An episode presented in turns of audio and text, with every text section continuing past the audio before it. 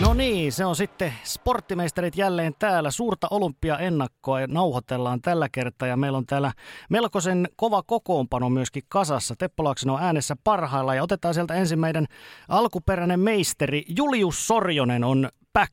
You're back, Julius. Joo, mä oon täällä karanteenissa tuota, Keerasaaressa.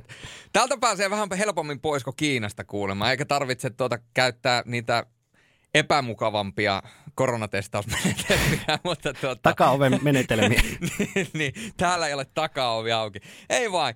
Joo, täällä ollaan, jos joku on miettinyt, että vieläkö on hengissä muutenkin kuin somemaailmassa, niin täällä ollaan ja, tota, ja tota, mukava, mukava oli niin sanotusti back.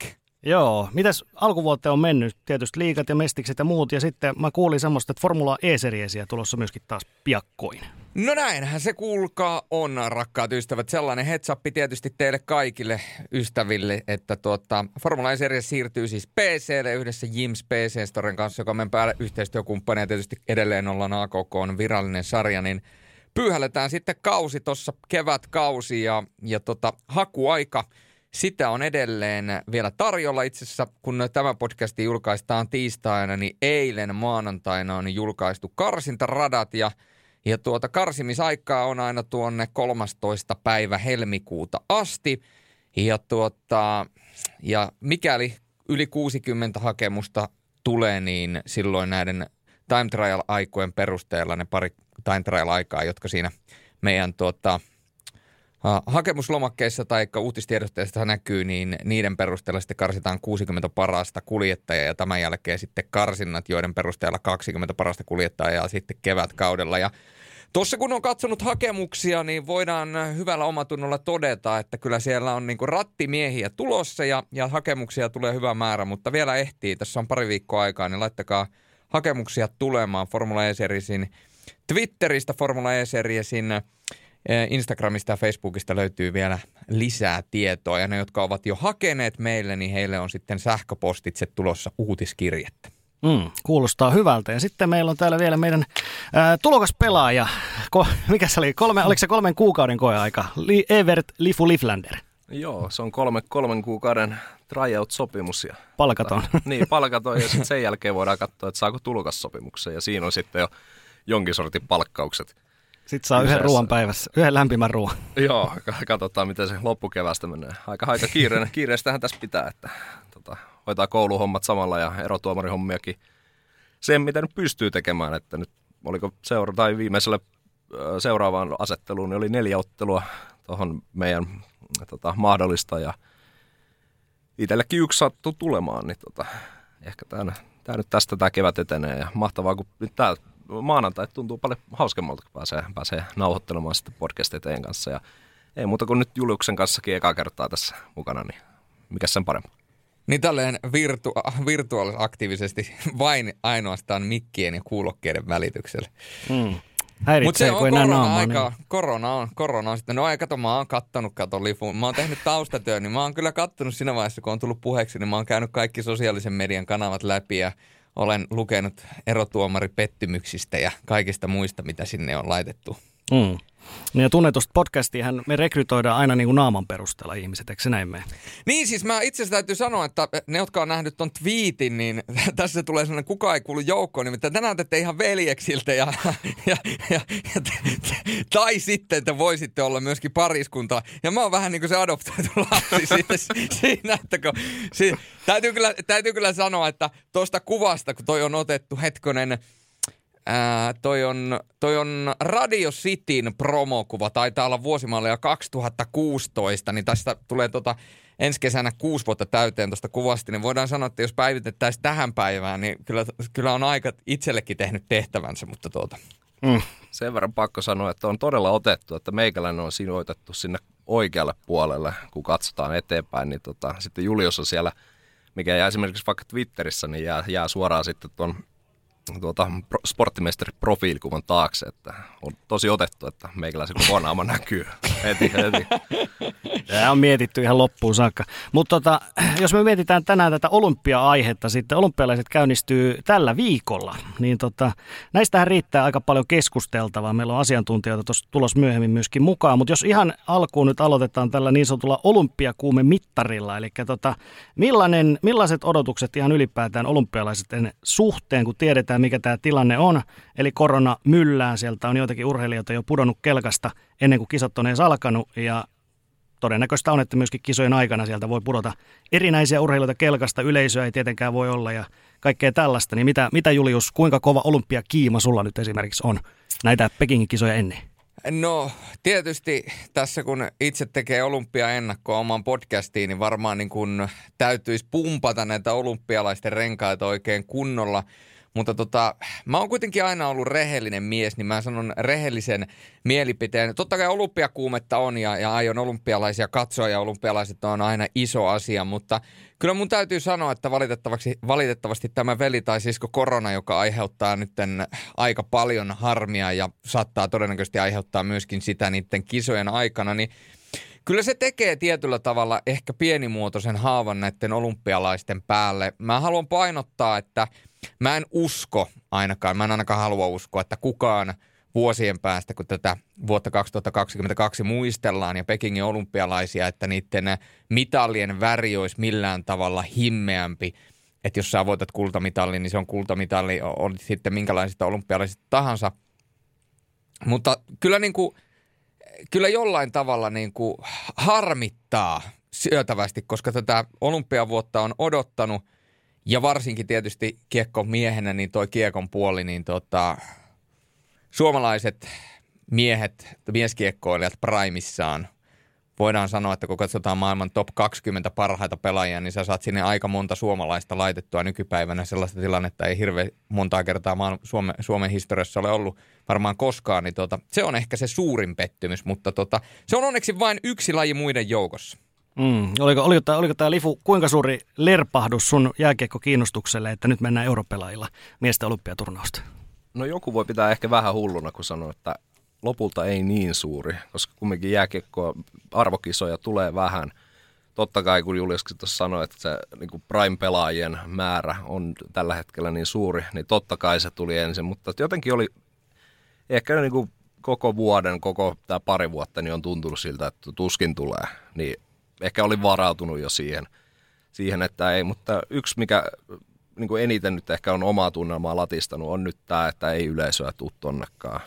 Moni, moni on sanonut, että ei, ei niin kuin aio katsoa, kun ei ole yleisöä, niin on se vähän, että kun on no fans, niin se on no fans myös siihen samaan. Mm. Tämä oli vähän tämmöinen suomalainen lähestymistapa, toi pessimisti ei pety, että ei me kuitenkaan saada niitä NHL-pelaajia. Mutta ei se, ei se niinku, kumminkin kilpaillaan. Totta kai nyt kun puhutaan olympialaisesta jääkiekosta, niin kyllä ne parhaat siellä pitää olla. Totta kai niin kuin sanoin ehkä vähän huonosti, että eh, niin kuin en niin hirveästi pettynyt, mutta totta kai se pettymys oli kova. Mutta tota, kumminkin tuun seuraamaan. En, en niin kuin halua ottaa pois. Siellä on loistavia pelaajia Euroopan sarjossa joka tapauksessa. Mutta täytyy tuohon heittää tuohon Lifun kommenttiin. Tuo, tuo on täysin totta toi niin kuin, että kun faneja ei ole paikalla, niin se syö tosi paljon. Ja kyllä se niin kuin ollaan tässä nyt nähty urheilussa, että kun ollaan pelattu tyhjille katsomoille ja sitten ollaan taas saatu katso, katso, katsomoihin porukkaa niin halleissa, stadioneilla kuin niin edelleen, niin kyllä se katsojen merkitys urheiluun, se on kiistaton ja se on täysin niin kuin pitkällä aikajänteellä, niin urheilu kyllä kuolisi ainakin osittain, jos, jos fanit ei koskaan pääsisi paikan päälle. Mutta sivuhuomautuksena, pienimuotoisena reunahuomautuksena, niin urheilijoille tämä on kuitenkin se niin kuin monille se elämän tärkein paikka. Tässä tehdään monissa lajeissa, ei jääkiekossa, mutta monissa muissa lajeissa tehdään ne kivitalot ja tehdään niitä uran elantoja ja isoja sponsoridiilejä ja, ja niitä asioita, mistä haaveillaan. Ja jos mennään nyt vaikka kesäolympialaisiin, niin jos katsotte Viktor Axelsenin sen reaktion sen finaalin jälkeen. Sulkapallossa. Niin, niin sulkapallossa kyllä. Niin kyllä, kyllä siitä niin kuin reaktiosta, niin jos se pystyttäisiin plurraamaan se kaikki muu siellä taustalla pois niin, että ei näkisi, että se on tyhjässä hallissa, niin et sä koskaan voisi kuvitella, että se on jossain niin kuin tyhjässä hallissa Olympiakylässä painaa menemään sulkapalloa, vaan kyllä se, niin kuin, se tunnevyöry on se, että se on niin kuin elämänsä suurimman ottelun voittanut pelaaja. Ja mä uskon, että ihan samanlaisia tunteita me tullaan näkemään myöskin, myöskin tuota, näissä olympialaisissa – ja, ja vaikka nyt jääkiekossa voidaan sanoa, että taistellaan enemmänkin EHT-kullasta kuin olympiakullasta, siis niin kuin oikeasti tasollisesti, koska ne on EHT-pelaajia, mutta se ei ota siitä mitään pois, niin, niin kyllä mä sen tiedän ja haluan uskoa, että kun ne pelaajat laitetaan sinne askiin, niin sitten se unohtuu se ikään kuin konteksti ja unohtuu se. Ne, on, ne pelaajat on siellä, jotka sinne on saatu ja niillä mennään. Ja jos Suomi voittaa olympiakultaa, niin kyllä mä uskon, että ihan samalla tavalla – vaikka nyt torit on kiinni, niin, siellä, niin kuin, ainakin virtuaalitorilla tavataan, että, että tota, se kansallinen tunne, niin sitä ei voi kuitenkaan poistaa isossa kuvassa. Mm, kyllä se näin on. Mutta mites Pekingiin liittyen, Kiinaan liittyen, tietysti nämä on puhuttanut myöskin nämä ihmisoikeusasiat ja e, erinäisiä vaatimuksia aina eri tahot esittää, että no, nyt pitäisi protestoida näitä kisoja. Viimeisimpänä on tämä, että urheiluministeri e, Antti Kurvinen on lähdössä tuonne kisoihin ja nyt sitten kaikki on sitä mieltä, tai monet on sitä mieltä, että Kurvisen ei missään nimessä pidä mennä sinne, vaan hänen pitää myöskin protestoida nytten, koska kuulemma monet pohjoismaiset muut urheiluministerit, käsittääkseni kaikki muut jättävät kisat väliin juurikin näistä syistä, niin mitäs, mitäs olette tästä politiikasta mieltä? Pitäisikö Kurvisen poikotoida kisoja vaiko ei? Onko vaikea kysymys? Lifu.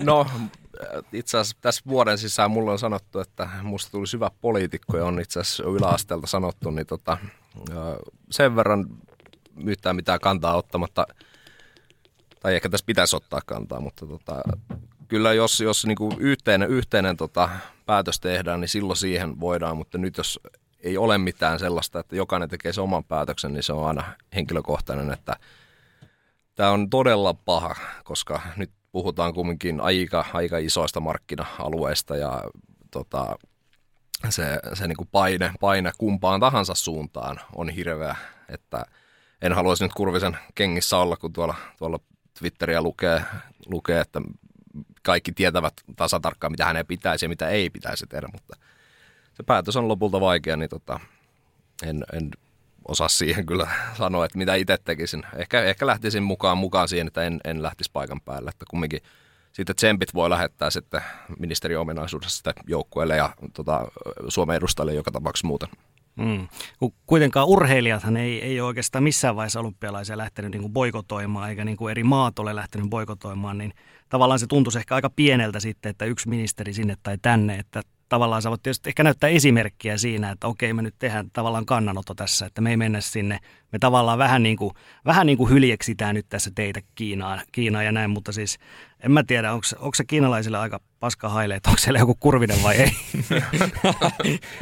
kyllä, mä, kyllä mä voin sanoa, että mitään kurviselta pois ottamatta, niin mä, mä uskon, että Kiinassa ei niin sanotusti arki pysähdy siihen, siihen että tuota, Antti Kurvinen saapuu paikalle. Että, että jos niin kuin ajatellaan, että oli tämä aikanaan tämä Trumputi, joka pisti Helsingin sekaisin, niin mä veikkaan, että ihan samanlaista, samanlaista tuota, sekasortoa ei saada liikennejärjestelyjen puolesta, mutta mun mielestä niin kuin, no mä oon tätä sanonut, tämä on mun henkilökohtainen mielipide ja mä nyt vain sanon tämän. Mun mielestä jokainen ihminen saa tehdä mitä haluaa ja tavallaan sitten sen vain oman tekemisen myötä niin täytyy muistaa, että silloin täytyy myöskin pystyä ottamaan se kritiikki vastaan. Ja, ja esimerkiksi kaikki tietää, tai ainakin Teppo tietää, koska, koska on niitä ollut tanssimassa, meni naimisiin tuossa – viime kesänä, niin ei me olla vieläkään käyty matkalla sen takia, että tämä tilanne on ollut tällainen ja me ollaan koettu, että ei ole järkevää lähteä matkustelemaan tässä vaiheessa ja, ja, ja ei niin kuin halua ottaa sitä riskiä, että, että niin kuin, niin kuin teke, tekisi mitään tavallaan niin äkkipikasta. Toki porukka on käynyt reissussa, osalla se on mennyt hy- hyvin, osalla on mennyt huonosti, eikä siinä mitään, porukka saa reissata, mutta tämä on vaan niin kuin nimenomaan sitä, että jos sä teet tällaisen valinnan, että sä lähdet tuolla Kiinaan ja sitten sä saat somemyrskyn siitä aikaiseksi, niin sitten just deal with it. Että sä, sä oot itse aiheuttanut sen ja silloin sun täytyy kantaa se vastuu myöskin itselle. Joo. Niin ja ei varmaan noiden kisojen jälkeen se voidaan ei. ehkä, ehkä tota, sellaisen oven avausmenetelmä, että se tavaat oven jollekin tai suljet sen siitä sen nenä edestä, niin viiden minuutin päästä sitä ei edes muisteta. Se on just näin. Näin se menee. Tota, pikkuhiljaa mennään kohti tuonne ekaa haastattelua myöskin. Meillä on pari puoli haastattelua tulee, puhutaan näistä lajeista, missä suomalaisilla on isot mitalimahdollisuudet ja puhutaan meidän kesken sitten tuosta naisten jääkiekosta ja sitten tulee ihan loppuvaiheessa niputetaan vähän noita muitakin lajeja, mutta kisoista ehkä yleisesti sellainen juttu, että tota, Suomen aikaa ne ajoittuu siten, että noi niin sanotut aamukilpailut, mitä Pekingissä käydään aamu aamupäivänä, alkaa Suomen aikaa siellä aamu yöstä, eli tyyliin kello kolme Suomen aikaa yöllä ja siitä sitten mennään eteenpäin niin, että Pekingissä, ilta, kun Pekingissä on näitä iltakisoja loppukilpailuja, niin Suomessa on iltapäivä. Esimerkiksi jääkiekossa noi ottelut alkaa siellä myöhäisimmät suunnilleen kolmelta Suomen aikaan iltapäivällä, mikä tarkoittaa sitä, että, että aika monet duunarit joutuu sitten pyytämään ehkä pieniä, pieniä vapautuksia tuonne, mutta öö, miten käytännössä aiotte, aiotte näiden kisojen seurannan hoitaa? Mitäs, mitäs Lifu, meinaat se yöllä valvoa, valvoa näiden kisojen takia? No ehkä en yöllä, yöllä alla valvomaan, paitsi jos jääkiekkoa tulee, se on ehkä semmoinen itsellä, itsellä kumminkin intohimo sinne. Sinne on myös, kuten teillekin varmasti niin eniten, mutta tota, varmaan se menee, että kun koulupäivät tuppaa olemaan tuossa aamusella, niin eikö se ole joku striimi tuohon mm. tohon tota työpöydälle ja sitten koneella sitä hoitaa, tai toisella koneella hoitaa sitä muita juttuja, että kyllä niitä pitää tulla seurattua. Että. Kerrotko, kerrotko juuri, juuri, että kun muut opiskelevat, niin sinä katsot olympialaisia? Hän opiskelee urheilujournalismia. No, no to, to, totta. Se on, kyllä, se on kyllä ihan totta. Mä en tiedä, että olisiko Räiskele, ottaisiko se, mä en tiedä, onko se enää opettajana siellä, mutta se voisi olla, että Räiskele ei tykkää siitä. Mutta mä väikkä, että Raimo, Raimo katsoo läpi sormi. No katsotaan, seuraavana keskiviikkona itse asiassa Raimon, Raimon tunteja, niin tota, katsotaan, katsotaan, miten se lähtee. Mutta tota... Se laittaa itse sinne videotykillä seinään, että katsotaan yhdessä. Ja niin kuin ennen vanhaan koulussa. No niin. itse asiassa ensi viikolla meillä on selostuskurssi, niin tota, se tarkoittaa sitä, että voi olla, että me laitetaan ihan päälle toi live, live-lähetys ilman selostusta ja selostetaan päälle, niin ehkä siinä voi sitten ainakin katella. Kova. Hmm. Kuka vetää selostuskurssi? Öö, Velja Ekström. Okei. Okay ei kai se mikään liikesalaisuus ollut, että se nyt tässä Ei sanoi. se ollut salaisuus. Ei.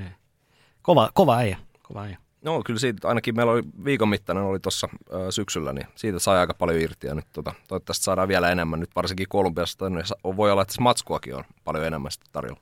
Mm. No kyllä. Kyllä. Kisat alkaa keskiviikkona kurlingilla ja sitten muita lajeja tulee kolmas päivä, eli torstaista alkaa ja sitten neljäs päivä niin kuin oikein kunnolla räjähtää.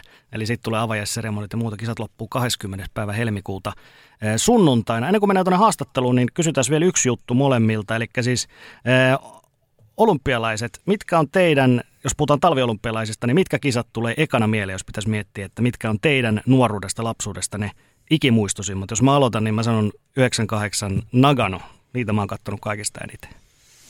Mitäs Julle? Mitä kisoja no, sä oot eniten kattonut? No siis täytyy sanoa, että varmasti Nagano on itselläkin sellainen, mikä tulee niin kuin tosi vahvasti mieleen. Äh, Mutta sitten kun mä aloin miettiä niin kuin jääkiekon kautta, tai mulla tulee tosi paljon niin kuin jääkiekon kautta tulee niin kuin ajatuksia, niin, niin totta kai, totta kai aina kun mennään tuonne Pohjois-Amerikkaan, niin Vancouver 2010, mutta – Jotenkin, jotenkin mun täytyy sanoa, että jostain syystä mulla on jäänyt niin kuin kaikista vahvin, niin kuin, kun joku sanoo talviolympialaiset mulle, niin ensimmäinen niin kuin nimi, mikä mulle tulee mieleen, on Salt Lake City. Mä en tiedä, mistä se johtuu, mutta se on niin kuin jotenkin, niin kuin se on piirtynyt mulle, niin kuin se, se niin kuin jotenkin määrittää mulle tosi vahvasti niin kuin talviolympialaisia. Mm, 2002. Mm. Samppa Lajunen ja Salt Lake City. Niin. Joo. Et, et si, siinä, on niinku, siinä on tosi jotenkin niinku vahva yhtymä mulla, että tietysti jokainenhan tietysti itse, itse saa sen niinku päättää, mutta mä en, osaa, mä en osaa selittää miksi, mutta talviolympialaiset ja Salt Lake City on mulle se niinku tosi vahva yhtymäkohta. Mites Lifu, mitkä oli sun The-kisat? Tämä on hirveän epäreilu kysymys, koska meillä on ikäeroa pikkasen mutta se on tarkoituskin, että tulee eri, eri kisoja. On, mutta se, että mulla se tosissaan on aika lailla kasvanut paljon. Mutta tohon yhdyn kyllä, että jos joku sanoo, sen verran historiaa on tullut luettua, että tota, tuohon Juliuksen heittoon, niin Salt Lake tulee ensimmäisenä mieleen, jos joku mainitsee talviolympialaiset. Mutta kyllä se Golden Goal 2010 tota Vancouverissa, niin jotenkin mietin, että silloin varmaan tuli eniten kisoja katottua ja toinen sitten olisi varmaan Sotsi 14 että Pyeongchangista tuli katsottua vaan lätkä. Et jotenkin se, se vuosi saattoi olla, että armeijakin vaikutti siinä aika paljon, kun oli, oli edellinen vuosi. Niin tota. Mutta ne nyt varmaan, että Vancouver. Mm. Ne oli, ne oli hyvät kisat, kyllä. Kyllä. Silloin, silloin oli vielä NHL-pelaaja, kyllä ennen oli paremmin. se, on, se on kyllä totta. Voi kun lapsi taas. Ja, ja totta kai ihan vain tota, omien tota, sukujuureeni takia, niin kyllä mun täytyy tietysti Torino myöskin mainita 2006. Kyllä, se oli se kurling huuma silloin. Ja, ja sitten se hävitty olympiafinaali Saku Koivun mailla. Ei, älä, älä muistuta. Se, se, on niinku se, se oli, niinku, se oli niinku pettymyksistä suurin. Mm. Mäki itkee, eikö se ollut Kai, Kaitsu oli siellä? Mäki itkee. Se on ollut Sotsissa. Eikö se oli Sotsissa? Se oli, se oli Sotsissa. Se oli Sotsissa. Se oli joo, joo, Teppo Numminen itki muuten vaan. Joo. Sehän on tehty se Juisen biisi. Itken. Hyvä. Hei, tota... Surusta itken. En surusta itke, en ilosta itke, kun itken. Kun itken, niin itken muuten vaan. Muuten vaan. Silloin kyllä vähän itketti. Ei mitään, tota, mennään kot seuraavaan osioon ja sitten puhutaan lumilautailusta ja freestylista tähän kärkeen. No niin, ihan ensimmäisenä ennakoidaan sitten olympialaisten osalta lumilautailua ja freestyle, ja niistä meille on kertomassa sitten yleurheilun asiantuntija selostaja näissä kisoissa Sami Saarenpää. Tervetuloa. Kiitos paljon. Monennetko olympialaiset muuten on, on sulla itsellä noissa selostushommissa? No Vancouverista se alkoi, että siitä voi laskea. Eli Vancouver 2010, Sotsi, Pyeongchang, niin nämä on nyt neljännet. Kyllä, näin se on. Joo. No tota, nämä on sellaisia lajeja, lumilautailu freestyle, missä suomalaisilta odotellaan menestystä. Ainakin sellaisen käsityksen on saanut. Jos vaikka tuosta lumilautailusta aloitetaan ensin, niin siellä on neljä urheilija, neljä urheilijan joukkoilla Suomi lähtee liikkeelle. Eli siellä on Karola Niemelä, Enni Rukajärvi, Kalle Järvilehto ja Rene Rinne Kangas. Niin tota, millaisia odotuksia, Sami, ja oletuksia sulla on heidän suhteen, että miten he tulee lumilautailukisossa menestyä? No siellä on mahdollisuudet mitalli ehdottomasti. Et jos lähdetään liikkeelle vaikka naisista, niin Enni Rukajärvi on ehdottomasti yksi koko kilpailujen kokeneimmista laskijoista. Ja tämän lisäksi sitten siinä Karola Niemelä tämmöisenä ensikertalaisena haistelemassa vähän olympiatunnelmaa. Karola oli hienosti viides Kälkärin maailmankapissa ja ihan ansaitsi itselleen kyllä tuon maapaikan. Mutta kyllä naisissa ne odotukset toki Enniin enemmän nojautuu ja se kysymys on, että vieläkö Enni pystyy teknisesti tekemään niitä liikkeitä, joita nämä uuden sukupolven laskijat tekee, niin se on ehkä se, mitä tässä on monet pohtineet, mutta tälläkin kaudella useampaan otteeseen top 10 kansainvälisissä kilpailuissa ja palkintopallillakin Do Tourilla Yhdysvalloissa tämmöisessä aika äh, isossa kutsukilpailussa, joten sanotaan näin, että Ennin mahdollisuudet nojaa aika pitkälti siihen, että hänellä tuota kisakokemusta on aivan älyttömän paljon ja sitten hänen pystyy adjustoimaan erilaisiin olosuhteisiin sitä omaa laskuaan todella hyvin. Eli vaikka sataisi vettä tai lunta tai jopa tulisi hiekkamyrsky, niin Enni ei sitä säikä. Sitten jos mennään taas miesten puolelle, niin siellä Rene Rinnekangas, Kalle Järvilehto on kovia ammattilaisia molemmat ja lähdetään vaikka Kallesta liikkeelle. Vuosia takana maailmankappia ja isoja kilpailuja kansainvälisesti ja menestystä on tullut tasaisen varmasti, mutta viime vuosina vähän polvivaivoja Kallella on ollut ja viime kaudella ei yhtään maailmankapstarttia häneltä tullut. No, tällä hetkellä Kalle on kunnossa ja onnistuessaan varmasti finaaliin ja toivotaan siellä hyvää onnistumista ja mitallikahinoihin kiinni. No, mitä tulee Rene Rinnekankaaseen, niin hän on tällä hetkellä yksi kansainvälisesti seuratuimpia lumilautailijoita eri medioissa ja myös kilpailujen osalta. Neljä X Games-mitallia jo lyhyellä uralla tämä ESPN, tämmöinen kutsukilpailu Yhdysvalloissa on ehkä se mittari, jolla voidaan sen laskijan kuumuutta mitata jollain ta- tavalla. Ja tänäkin talvena Rene otti sieltä yhden mitallin ja se kyllä kertoo siitä, missä Rene menee, eli aivan kärjessä kiinni. Mutta lumilautailu on herkkä laji, yksi pieni virhe, yksi käsikosketus, yksi huono linja slopestyle radalla, vauhdit menee siinä, joten – ei uskalla sanoa etukäteen muuta kuin, että toivotaan, että suomalaiset pystyy parhaimpaansa, niin aika pitkälle päästään.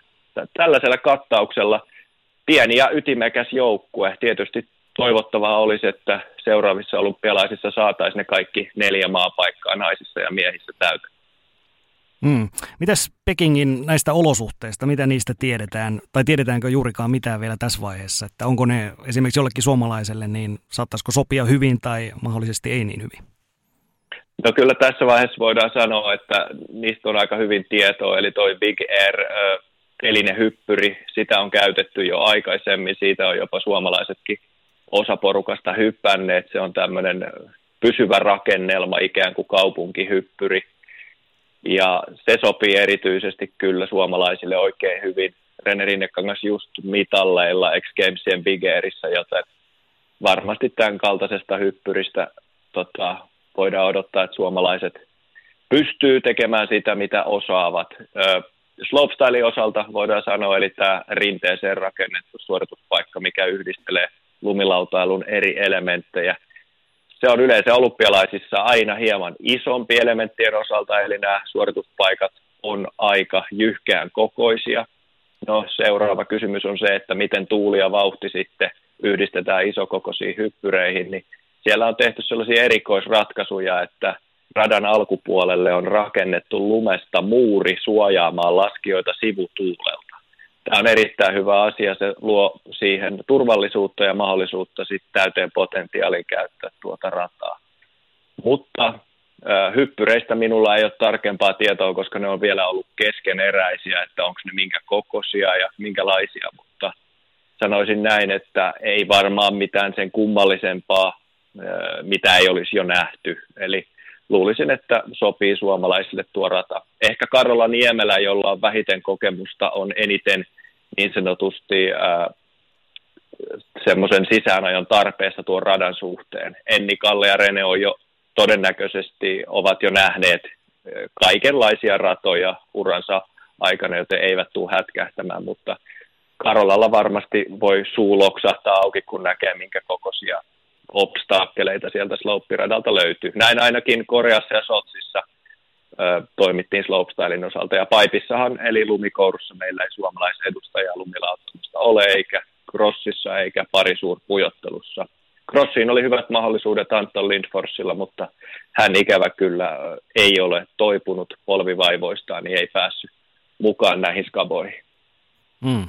Ehkä voisi tiivistää, että on sillä tavalla, että olet, olet aika luottavainen ja varsinkin just tuo kokemus tässä, tässäkin lajissa lumilautailussa, mitä suomalaisilla on kokeneita urheilijoita, niin lasket sen, että se on, se on iso etu, kun tavoitellaan menestystä ja olympiamitalia.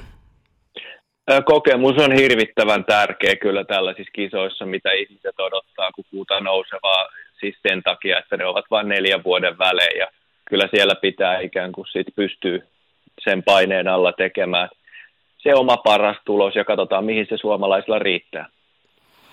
No, jos mennään sitten tuohon freestylin puolelle, niin siellähän meillä on, löytyy sieltä Anni Kärävää, Slopestyle Big Air, Simo Peltola, Slopestyle Big Air, Olli Penttelä, kumparilasku, Jon Sallinen, Halfpipe, Jimi Salonen kumparilasku ja Severi Vierellä kumparilasku, eli sieltä löytyy myöskin, myöskin aika hyvä urheilijanippu, niin miten, miten jos lähdet, lähdetään lähestymään näitä meidän freestyle-urheilijoita ja heidän menestysmahdollisuuksia?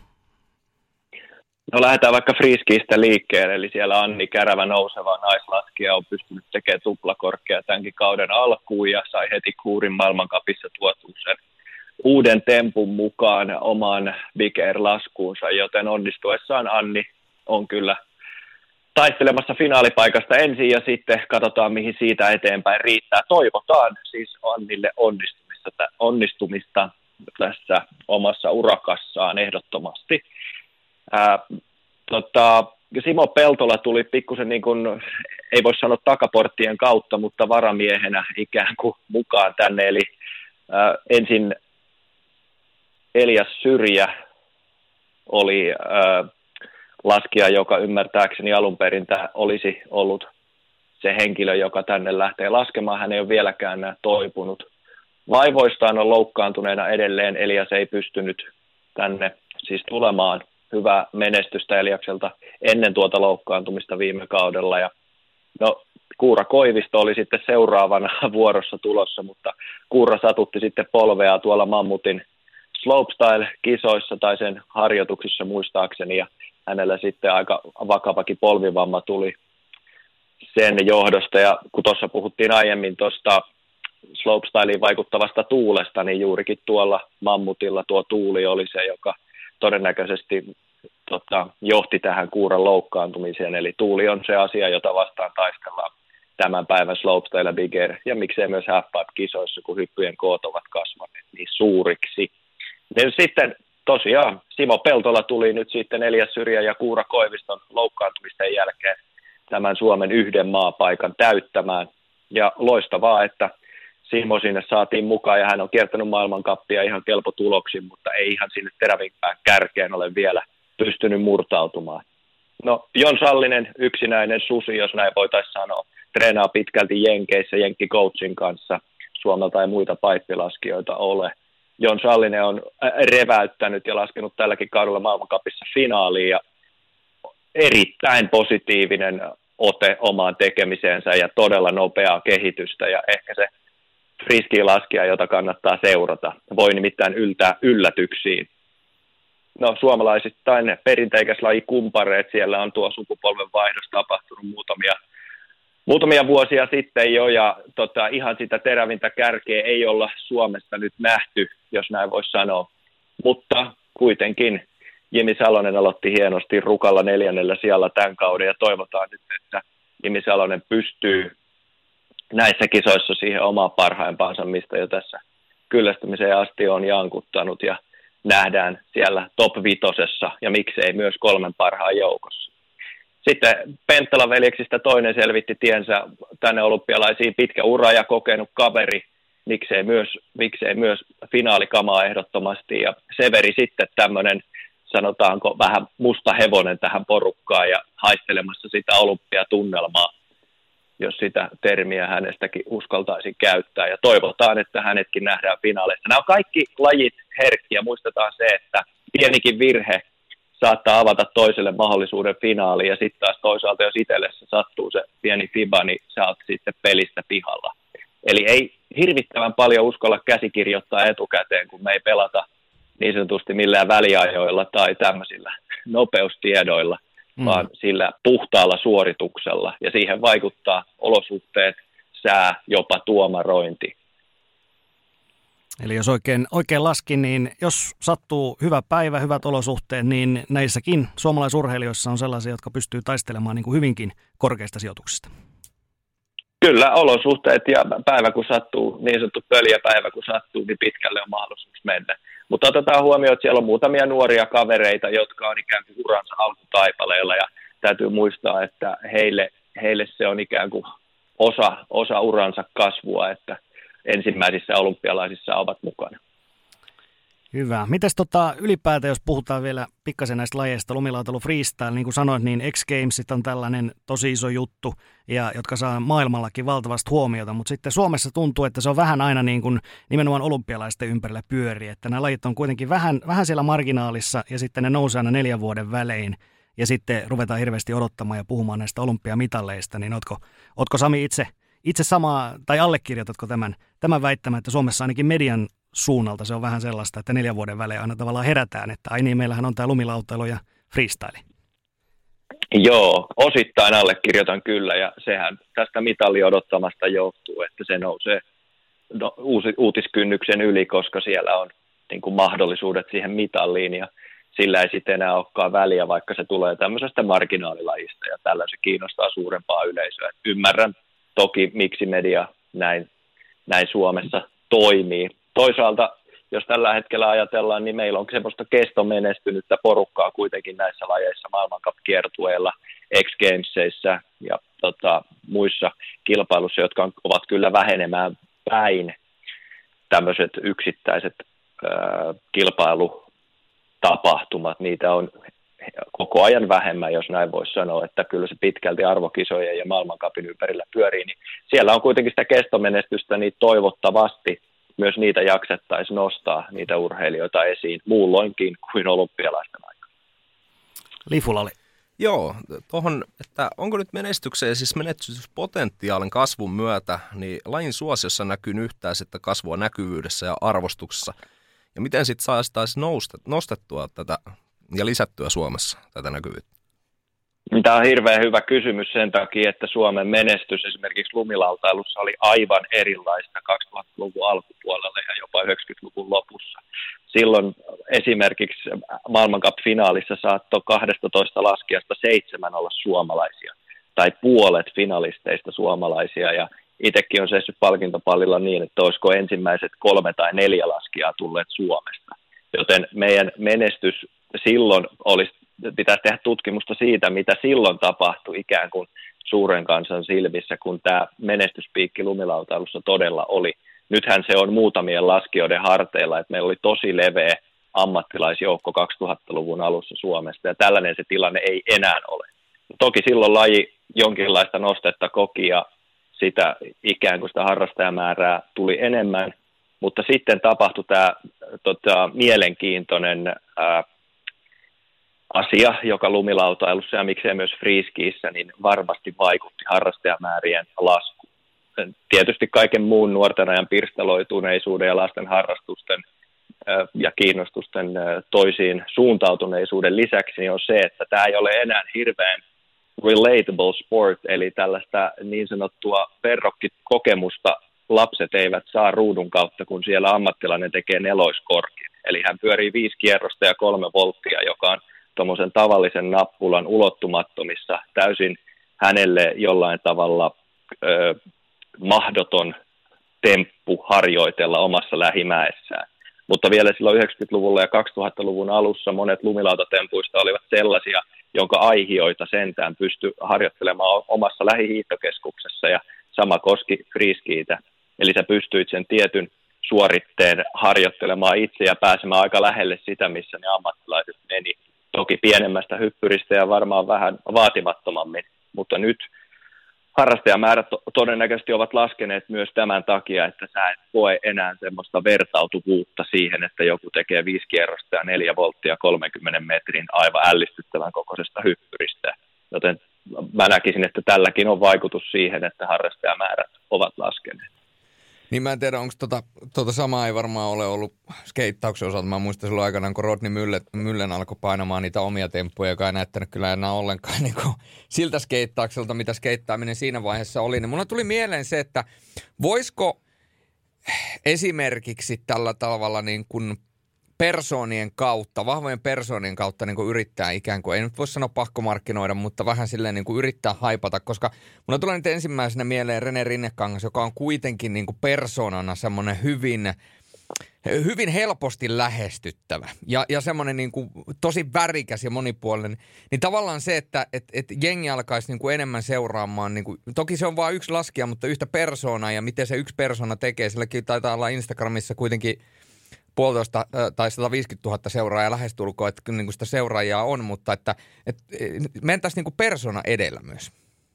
Joo, tämä on ihan hyvä huomio ja näinhän oikeastaan lumilauta-ammattilaisuus on rakentunut hyvin pitkälti.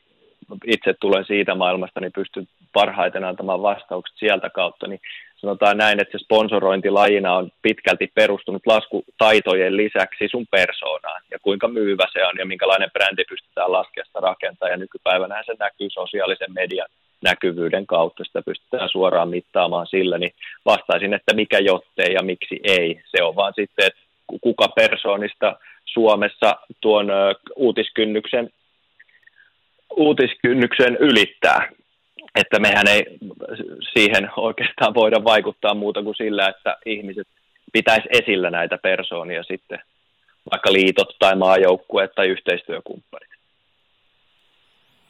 Hyvä. Tota, me toivotaan, toivotaan Pekingistä tietysti, että suomalaiset menestyy, saadaan hyvää menestystä ja ehkä niitä esikuvia sitten nuorille, ei liian vaikeita temppuja, vaan semmoisia, että hekin ottaa siitä vaari. Ihan loppuun vielä Sami, niin tota, mitäs näin selostajan näkökulmasta, millainen, millainen rupeama sulla on, sulla on itsellä tulossa? Ymmärsin oikein, ymmärsin oikein, että Pasilasta käsin tällä kertaa kisoja tehdään, niin tota, kuinka tiiviisti tulet siellä viettämään aikaa tässä nyt lähiviikkoina? Joo, mä palaan vielä tuohon, ettei niin, liian vaikeaa. Niin, palaan siihen vielä, että, että vaikka nyt sanoin tuossa, että on vaikea kokea ve- vertautuvuutta siihen, siihen tota niin, niin, anteeksi, mulla soi koko ajan puhelin täällä, niin tämä piippaa, mä olen pahoillani. Ei Niin, että vaikea, vaikea kokea nuorten vertautuvuutta näihin vaikeisiin liikkeisiin, niin jos edes ikään kuin se lajin henki vetää jotakuta puoleen, että olisi mukava lähteä ilmaisemaan itseään rinteeseen, niin kyllä se vielä sieltä välittyy, siitäkin huolimatta, että astemäärät kasvaa. Joten kyllä mä luulen, että tässä itse asiassa lumilautailun ja freeskiin ja freestyle-lajien yleensä olympiastatuksen myötä monet muut lajit ovat ottaneet tästä ikään kuin lajin hengestä itselleen jotain. Että, että se, se on muutakin onneksi kuin vaan se, että asteita tehdään hirveästi, lajikulttuurit ja temput ovat vaikeita. Mutta niin. sitten mennään vielä tähän tota, itse tähän Pekingin projektiin, niin joo, kyllä nyt Pasilasta käsin tehdään ja tota, siellä aikamoisessa kuplassa yritetään toimia, että vältytään koronatartunnoilta sun muilta ja siinä saa taas harjoitella valvomista ja tuon rytmin kääntämistä, että kesällä Tokiossa vähän sama tilanne, että yöt tehdään töitä ja sitten iltapäivästä jo nukkumaan, jotta jaksaa seuraavana päivänä. Kaksi viikkoa siis ollaan hereillä väärää aikaa ja nukutaan sitten toinen hetki. Eli sä käännät kans kellon silleen niin kuin täysin Pekingin, elät Pekingin aika. Näin se on melkein tehtävä, kun mun lajit pääasiassa tehdään kaikki valosaan aikaan. Eli rinnelajeissa ainoastaan Big Air taitaa olla semmoinen, jossa on mahdollisuus toimia sitten valojen alla, niin tuota, meikäläinen joutuu olemaan silloin hereillä, kun Kiinassa paistaa aurinko. Se on kovaa jatsia. Olen kokenut sen, niin voin kertoa tsemiä siihen. Kyllä, Julius, Julius silloin kesällä valvo kanssa. Joo, se on, se on semmoinen homma, että pitää pikkuhiljaa alkaa valumaan sinne itään päin henkisesti. hyvä, hyvä Sami. Me tota, päästetään sut valumaan sinne itään. Ihan kohtahan kisat, kisat lähtee tässä jo käyntiin. Niin tota, toivotetaan tietysti Suomen joukkueelle ja toivotetaan myöskin, myöskin sitten Yle joukkueelle ja sinulle sinne oikein hyvää kisarupeamaan. Loistavaa. Kiitos teille erittäin paljon. Näin, sinne meni Sami ja lumilautailu ja freestyle. Nyt sitten jatketaan näiden olympialaisten ennakointia. Seuraavaksi puhutaan naisten jääkiekosta. Miesten jääkiekkohan alkaa myöhemmin. Se alkaa vasta tuossa ensi viikon puolivälissä, mikä tarkoittaa sitä, että miesten jääkiekko saa sitten ihan oman jaksonsa tuossa ensi viikon puolella. Me ei siihen miesten jääkiekkoon vielä tässä jaksossa tartuta ollenkaan, mutta nyt puhutaan ensin sitten naisten jääkiekosta. Siinä on paljon aiheita, jotka on puhututtanut jo ennen tuota turnauksen alkua, mutta ihan ennen voitaisiin ottaa tähän tämmöisen pieni haastattelu, eli Lifu oli yhteydessä tuossa taannoin Sini Karjalaisen, joka on yksi näitä Suomen naisleinon joukkueen debutantteja näissä kisoissa, niin kuunnella aluksi vähän Sini Karjalaisen kuulumisia ennen turnauksen alkua. Ja ihan alkuun Sini kertoo tuossa, että mitä hän mieluiten tekee tässä vapaa-ajalla ja tuossa turnauksen aikana, kun on tämmöistä huilia palautumisaikaa, niin hän kertoo, että miten mieluiten silloin aikaansa viettää.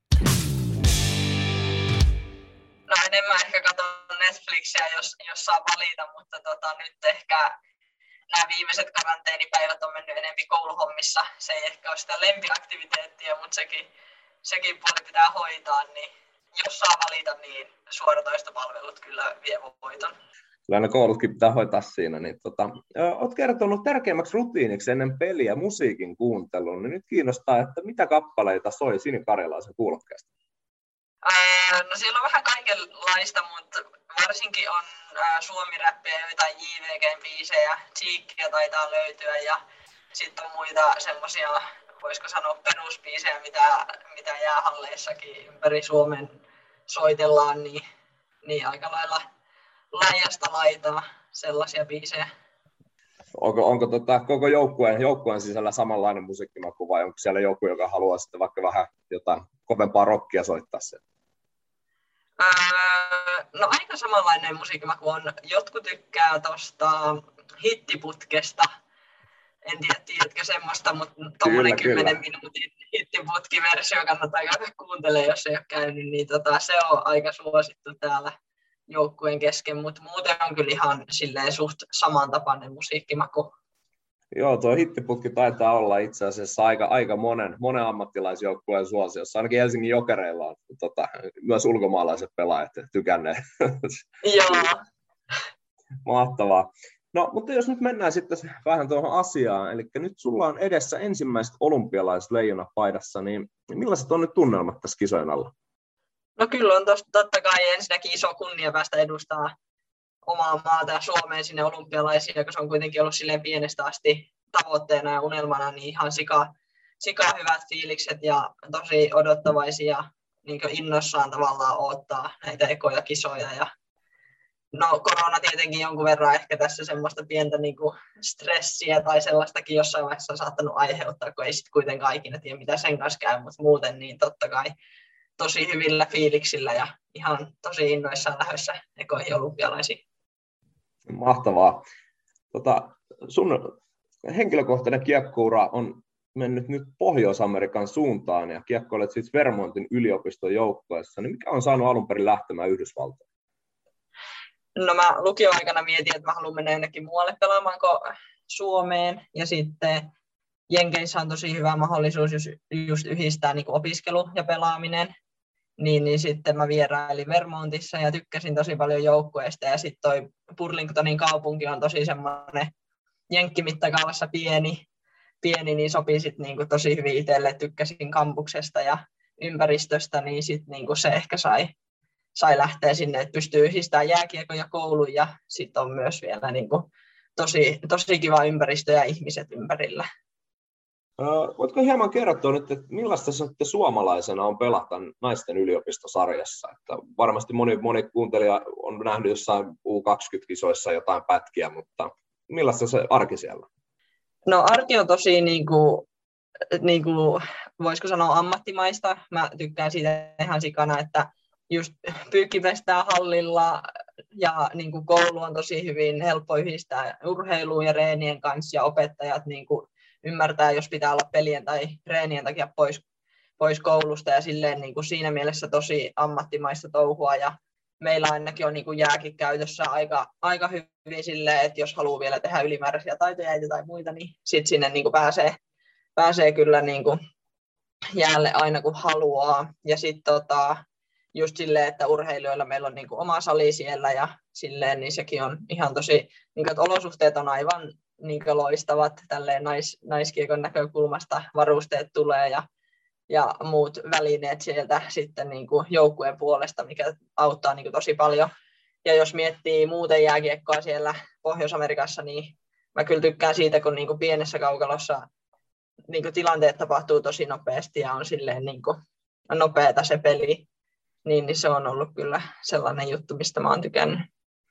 Jos näihin olympialaisiin lähdetään, niin teillä on hetki vielä noita karanteeneja tosissaan vielä, vielä tota jäljellä, niin nyt Pekingiin lähteviltä ja saapuvilta urheilijoilta edellytetään todella tiukkaa tota, pro, koronaprotokollaa ja testailua, niin meneekö jo niin sanotusti luonnostaan vai aiheuttaako nämä harmaita hiuksia siellä hotellilla?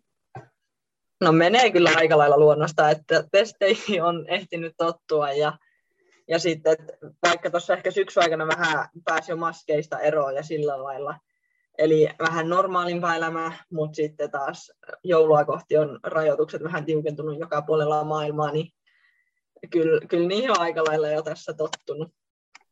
No hyvä. Nyt onko sitten semmoinen juttu, että kohtaatte alkusarjassa siis maailman rankingin nyt parhaat maat, eli Suomi, USA, Kanada ja Sveitsi taisi olla siinä vielä mukana, niin Aalokkaasta kaikki maat menee sitten nyt eka kertaa pudotuspeleihin, niin näetkö tämän hyvänä asian? No kyllä mun mielestä ainakin hyvä, että saadaan heti alkuun kovia pelejä ja just niin kuin sanoit, niin kohdataan siinä maan, maailman niin kärkimaat, niin mun mielestä on tosi hyvä, koska sitten sit siinä saa hyvää harjoitusta niihin pudotuspeleihin ja siihen niin pudotuspelitempoon. Että kyllä mä näen sen niin hyvänä, hyvänä asiana. No mutta mitä Sini Karjalainen tuo nyt sitten tähän ensimmäistä kertaa tuonne olympiajäille? Eli mistä nyt fanit tunnistaa Sini Karjalaisen kentällä? No sellaista, sanotaanko, vahvaa puolustuspelaamista ja kamppailupelaamista ja sitten mä annan kyllä hyviä sellaisia simppeleitä, helppoja avauksia ja peliä edistäviä syöttöjä. Ja sitten ehkä sellainen periksi antamaton asenne niistä jäällä kuin jää ulkopuolellakin sitten kyllä näkyy. Mitkä sitten taas niin kuin Suomen vahvuudet on nyt tässä teidän? Olette nyt ollut hetken jo kumminkin harjoitelleet ja päässeet tutustumaan niin miltä näyttää? Mikä on Suomen vahvuus nyt sitten, kun lähdetään kaatamaan taas isoja maita tuonne? No ainakin just niin kuin sanoit, että kun ollaan päästy yhdessä nyt harjoittelemaan ja sitten on, on vielä kuitenkin paljon kokeneitakin pelaajia joukkueessa meidän muutamien nuorten ja niin kuin uusien lisäksi, niin mun mielestä se näkyy kyllä hyvin, että on niin kuin sellaista tiivistä viisikkopeliä joka puolella kenttää. Ja mä näkisin, että me ollaan myös tosi niin kuin luisteluvoimainen joukkue, Ja totta kai meidän niin loistava maalivahtipeli ja sitten erikoistilannepeli niin YVllä kuin AVlla, niin ne on kyllä semmoisia, mitä mä näkisin, että on meidän vahvuuksia. Nyt tuonne Pekingiin ei ainakaan suomalaispaneja, nyt ei ole ihan, ihan varmaa tietoa, ei vielä ole, ole ainakaan tullut, että tuleeko paneja nyt ollenkaan sitten paikalla, mutta hirveästi suomalaispaneja nyt ei ole tulossa, niin mitä terveisiä haluaisit nyt laittaa tuonne suomalaispaneille kotisohville, että katsovat kisoja, niin, tai jos katsovat, että pitääkö katsoa? No ehdottomasti laittaa semmoisia terveisiä, että, että ei muuta kuin kello soimaan, onko se sitten vai, vai onko se, se saattaa tulla Suomessa itse asiassa hyvä aikaan, kun siellähän me ollaan etu niin kuin edellä, riippuen onko, onko aamu- vai iltapelit, mutta jos on aamupeli, niin sitten pitää laittaa kello varmaan yöllä soimaan Suomessa, mutta ehdottomasti kannattaa tota, rahautua TVn tai, tai tietokoneen ääreen ja kannattaa sitten kotisohvilta, kun paikan päälle ei, ei pääse nauttimaan näistä peleistä. Joo, suomalaiset, kun on urheiluhullua kansaa, niin varmaan sitten pomotkin ymmärtää, jos työpäivän ajalle, ainakin 10.40 taisi olla yksi, yksi aika, kun alkaa, alkaa pelit, niin varmaan pomotkin ymmärtää sitten, jos hetkeksi laitetaan työt, työt sikseen. Joo, siinä olisi hyvä semmoinen pikku, pikku tauko töistäkin, niin sitten jaksaa töitä paremmin, kun vähän katsoo urheilua välillä. Niin, niin pitää nyt kaikkien tehdä. Ei sporttimeisterit kiittää ja toivottaa mitä parhainta menestystä nyt naisleijunille Pekingiin. Kiitos paljon Sini Karjalan. Kiitos. Näin, siinä oli Sini Karjalaisen kuulumisen. Millainen mielikuva sulle jäi Lifu tästä nuoresta naisleijona urheilijasta? Siis todella hyvä kuva. Siis niin positiivinen, voiko sanoa näin, että todella ihana persona. Että siis kouluhommat hoidetaan tuossa samalla. Siellä Vermontin yliopistossa kumminkin ei se, ei se helppo ole se opiskelukaan siellä. Ja sitten se, että just tuo ammattilaisuuden niin kuin raja siihen, että kun mitenkin on velvollisuuksia, mitä pitää tehdä, niin jotenkin se paistuu, että tässä oikeasti halutaan yhdistää urheilu, opiskelu ja menestyminen. Niin ihan varmasti tulee olemaan Suomen, Suomen tota, naisleijonille niin kantavia voimia sitten tulevaisuudessa. Mm. Ja ylipäätään kun puhutaan naisleijonista, niin on tietysti hyvä ottaa esille se, että naisleijonathan on tällainen ilmiö, joka on esillä aina niin kuin, se on aina kaksi viikkoa esillä, kun on olympialaiset. Ja ruvetaan puhumaan siitä olympiamitalista, koska naisleijonat on aina vahva ehdokas vähintäänkin sille pronssille, no yleensä juuri sille pronssille. Ja sitten on se kolme vuotta ja 50 viikkoa, niin sitten ei juurikaan puhuta naisleijonista sillä välillä. Sitten taas kun tulee olympialaiset, sitten se on yhtäkkiä niin kuin taas tässä pöydällä, niin onhan se, onhan se tietysti vähän surullista, että muuten, muuten on tänä syksynä puhuttu lähinnä tuosta Leijona TVstä, joka ei toimi, jossa naisten pelejä pitäisi nähdä, mutta se ei toimi niin kuin pitäisi. Ja sitten on ollut tämä Noora Räty vastaan Pasi Mustonen, tämmöinen miekkailu, joka on jatkunut siellä aika pitkään, niin, niin tota, mitä, mitä ajatuksia Julius sinussa on herättänyt tämä räty vastaan Mustonen? Jos me nyt vielä käsitellään tässä sitä, kun kisat ei ole alkanut, koska sitten kun kisat alkaa, niin sitten ei puhuta enää niistä urheilijoista, joita kisajoukkueeseen on valittu. Ellei Räty nyt tuu sitten, hän oli se vara, vara ykkösmaalivahti, vai miten se meni? Joo, tota, ähm, Mä oon siis Pasi Mustosen tavannut muutamankin otteeseen ja, ja tota, niiden puheiden perusteella, mitä mä oon hänen kanssa puhunut, ja ollaan puhuttu jääkiekosta ja, ja milloin ollaan puhuttu Ryan Lassista ja muista, niin, niin tota, ne muutama kerta, niin on tullut semmoinen vain niistä kerroista huom, kun en ole useampaa kertaa häntä tavannut, niin tuli semmoinen niin reasonable guy-tyyppinen ratkaisu. Ja Mun täytyy sanoa, että valitettavasti nyt kyllä tämä nykyinen epistola niin vetää kyllä pikkaisen tätä mun ajatusta vessanpöntöstä alas, koska ää, mä en tiedä, mikä Pasi Mustosen oikea ajatus on. Mutta se oikea ajatus ei ole se seitsemän minuutin monologi, minkä hän me, meille yritti syöttää. Ja, ja fiksu ihminen ja fiksu, täytyy olla jollain tavalla fiksu, kun valmentaa – niin tietää, että tuollainen systeemi, minkä hän itse loi, että täällä on joku vara ykkösmaalivahti Suomessa, ja samalla hän niin kuin näyttää niin kuin ahteriaan kakkos- ja kolmosmaalivahdille, että teistä ei ole mihinkään, että jos mä, tiedätkö, että jos joku, mm-hmm. jos tämä, jos Keisala nyt loukkaantuu, niin me lennätetään Suomesta teidän eteen yksi veskari. Ja hän puhuu, että Noora Räty olisi ollut huono siinä kakkosmaalivahdin roolissa. Ää, ei Jos, jos se ongelma on siinä, että Pasi Mustonen ei siedä Noora Rätyä tai heillä on jotain henkilökohtaisia ongelmia, niin sitten sä sanot se äänen. Sä sanot, että mä jätän Noora Rädyn pois, koska mun mielestä se on joukkuehenkeä ja mua vastaan, että Noora Rätyä ei ole tässä joukkueessa piste. Ja okei, sitä voidaan sanoa, että se on väärin, koska kyllähän sulla täytyy olla, jos se on maailman niin kuin parhaita, ei paras naismaalivahti, niin kyllähän se olympialaisissa täytyy olla mukana. Mutta se on silloin selvää viestintää. Mutta nyt tavallaan niin jätettiin niin kaikki hirteen. Tämä on niin kuin, siis niin kuin, jos mietitään niin kuin ammattilaisurheilua, niin tämä on niin kuin, tämä jollain tavalla niin tulee niin kuin pelleilyfiilis tästä.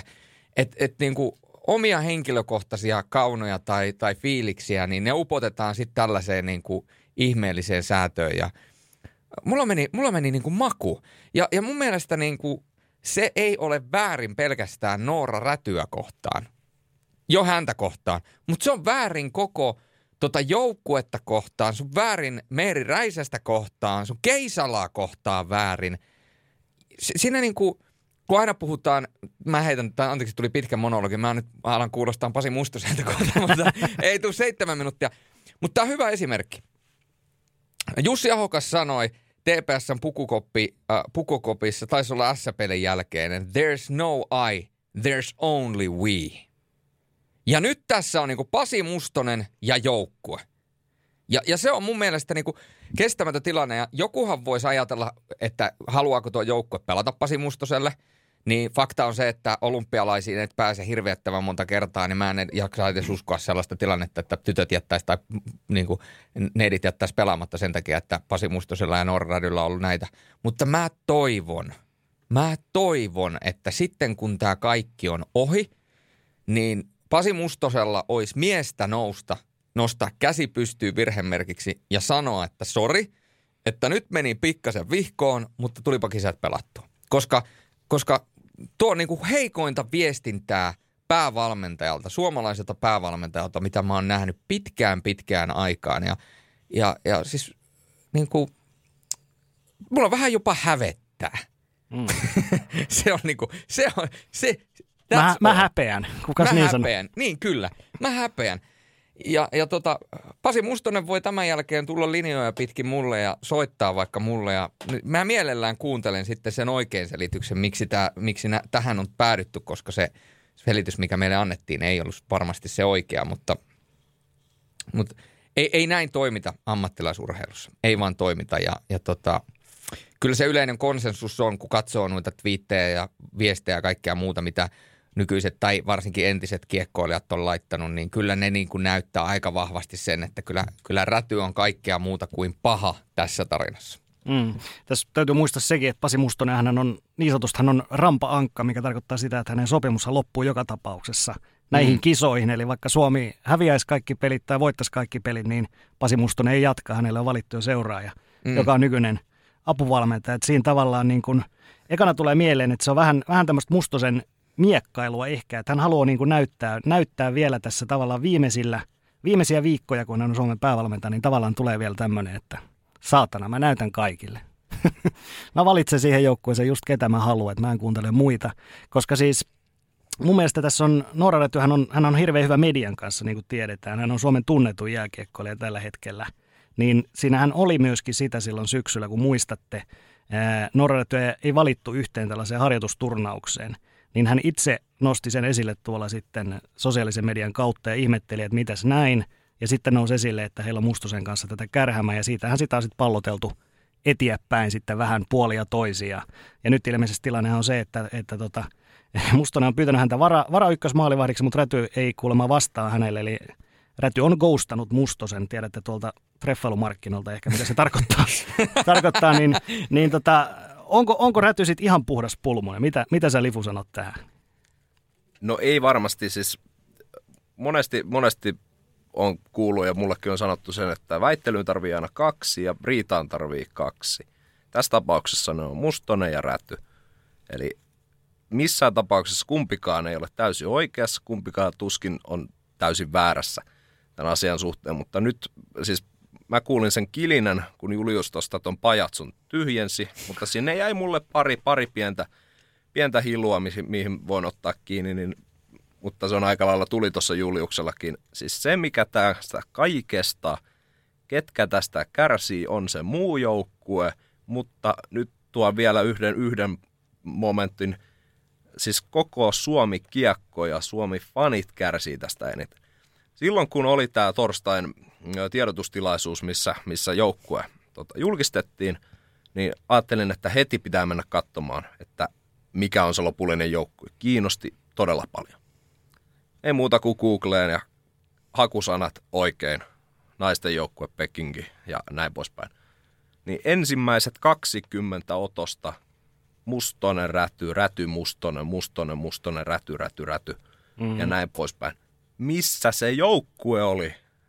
Okei, siinä voi olla se mun tiedonhakuprosessi saattoi olla vähän huono, mutta sinänsä kyllähän sen joukkueen pitäisi, kun kirjoitin siihen, että se joukkue, niin ei tule kuin pelkkiä otsikoita rädystä ja mustasta. Mulla meni oikeasti aika kauan ennen kuin mä löysin sen joukkueen. Nyt se löytyy, kun nyt se on tallentunut tuohon tietokoneelle. Nyt se tulee ihan parilla, parilla klikkauksella, mutta siis se, että kuinka varjoon se koko joukkue ja nyt tämä koko turnaus on jäänyt. Onneksi nyt lähennytään kisoja ja kohta tämä saadaan meidänkin osalta nyt käsiteltyä, niin se voi unohtaa. Mutta sitten ehkä kisojen jälkeen, mutta tai kisojen ajaksi, että mitä, miten tämä homma menee. Mutta kyllä tämä siis tämähän on ihan vitsi. Et siis ei, ei niin kuin Julius sanoi tuossa sen todella hyvin. Kelatkaa nyt uudestaan, mitä Julius sanoi. Kelatkaa se pari kertaa ja miettikää. Siinä on oikeasti aika hyvin tämä homma kiteytetty, mutta onhan tämä ihan vitsi. Se on vitsi ja mä vielä siihen Tepon juttuun, kun sä sanoit, että onko Joo. Noora Räty, että hänelläkin osansa. Varmasti on, varmasti on osansa. Sitä ei käy kiistäminen ja, ja tietysti tämä tällainen niin kuin ghostaaminen ja etten vastaile viesteihin ja kaikkea muuta, niin se on sitten, sillä ei ratkaista yhtään mitään. Tämä on vähän niin kuin sama asia kuin Twitterissä porukka blokkailee toisia ihmisiä. Mä en ole koskaan elämässäni blokannut ketään somessa ja mä en, niin kuin, mä en, niin kuin, mä en saa siitä kiinni mikä se, niin kuin, mikä se niin kuin ideologia on. Ja tavallaan niin kuin tämmöinen niin kuin täydellinen ghostaaminen tällaisessa tilanteessa, jossa sun on pakko kuitenkin vastata siihen tavallaan asiaan. Sä et vaan, niin kuin, tiedätkö, että sä et vaan niin kuin voi jä, jä, jä, jättäytyä, että no mä nyt jään tänne ja tehkää mitä teette, koska, koska tota, niin kuin se voisi sanoa, että en tule, että näillä säännöillä en tule tai, tai näin päin pois. Mutta tota, mut, et, tavallaan niin kuin Noora Rädylle olisi ollut mahdollisuus olla tässä tilanteessa, nousta tämän tilanteen päälle vielä tässä lopussa ja näyttää, näyttää että okei, että mä oon nyt tämä vara ykkösmaalivahti täällä, koti ykkösmaalivahti, mikä tämä mustosen termi onkaan. Tai sitten sanonut, että mun mielestä on parempi, että täältä ei lennätetä yhtään ketään yhtään minnekään. Että ne, jotka on lähtenyt sinne Pekingiin ja elää sitä arkea, on joukkueen kanssa yhdessä – ja se tiimi hitsautuu siihen yhteen, niin ne silloin yhdessä ratkaisee ne mitallit. Ja, ja sit jos tulee tosi hätä, niin sit hän voi tulla sinne. Mutta ei se niin mene, että hänet lennätetään sieltä, jotta hän voi olla ykkösmaalivahti. Koska kyllä, silloin, kyllä. Vaan, jos hän on kakkosmaalivahti, eli Anni Keisala varamaalivahti, niin sitten hän on Juman kautta kakkosmaalivahti ja hän on paikan päällä. Niin tämänhän hän voisi, että tällainen niin kuin, tämä ehkä niinku tekee taas särön niinku siihen rädyn ikään kuin sädekehään, mutta tuota, kyllä mä niinku sanon, että kuitenkin lopullinen päävastuu joukkueen johtamisesta on joukkueen valmentajalla. Ja, ja jos se joukkueen joht, johtaminen ja koko, koko muu paletti hajoaa kasaan, niin se on sitten valitettavasti, se on valmentajan vastuu. Mm. Niin, pitäisikö toi vielä, vielä tiivistää, niin tota, mä ainakin, mä ainakin itsellä niin kun luen tämän tilanteen sillä tavalla, että Mustonenhan yrittää vähän niin kuin rakentaa sellaista, että, että, tota, että tavallaan niin kuin räty ei mahtu samaan joukkueeseen vaikka, se, vaikka tämän Keisalan kanssa, että jos siellä olisi Keisala ja räty, niin räty tavallaan hengittäisi siihen niskaan ja sitten ehkä myöskin medialta tulisi paineita, jos tämä Keisala pelaa huonon pelin, niin sitten kysyttäisiin, että miksei tuo räty pelaa ja, ja kaikkea tämän tyylistä, mutta kyllä mun mielestä tämä niin kuin on nimenomaan niin, että Mustonen ja räty on, on se, mikä he eivät mahdu samaan joukkueeseen. Just Eli heidän, heidän egot eivät mahdu samaan koppiin tällä hetkellä. Just näin. Ja, ja jos se on niin, että Noora Räty olisi paska pukukoppipelaaja ja se myrkyttäisi koko pukukopin, niin kyllä se olisi varmaan tullut niin kuin yleisessä konsensuksessa ilmi, että Noora Rätyä ei joukkue kaipaa sinne. Mutta kyllä tästä kaikesta nimenomaan paistaa se, että se on Pasi Mustonen, jolla on ongelma tämän asian kanssa. Ja silloin hänen päävalmentaja täytyisi pystyä se nielemään, koska se on suomalaisen jääkiekkoilun etu. Aamen. On, onko tämä käsitelty nyt, tämä aihe?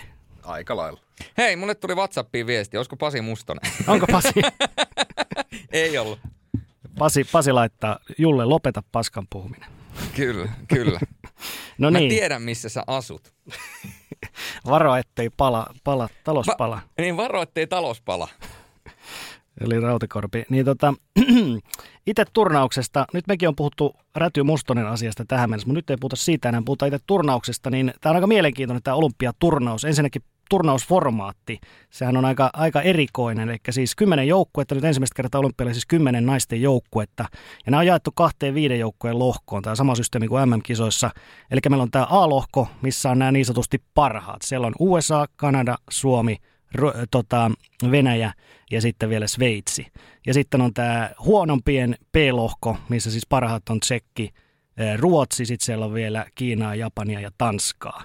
Ja idea on siis siinä se, että ensin molemmat pelaavat keskenään tämän alkulohkon ja sen jälkeen sitten kaikki tästä A-lohkosta, eli Suomen lohkosta, menevät puolivälieriin ja lisäksi tästä B-lohkosta tulee huonompien lohkosta vielä ne kolme parasta tulee sinne puoliväliin, eli saadaan yhteensä se kahdeksan puolivälierän joukkuetta ja sitten pelataan normaalisti puoliväliät välierät niin edespäin, niin, niin onhan tämä peliformaatti tietysti hyvin poikkeuksellinen, jos vertaa siihen, miten, miten miehissä vaikka pelataan. Ihan jos siitä lähdetään, niin, niin Suomi pelaa siis USAta Kanadaa vastaan alkulohkossa sen jälkeen. Sieltä tulee Sveitsi ja Venäjä, mutta periaatteessa Suomi siis voi voittaa nämä kaikki pelit, Suomi voi hävitä kaikki pelit, Suomi joka tapauksessa puolivälerissä.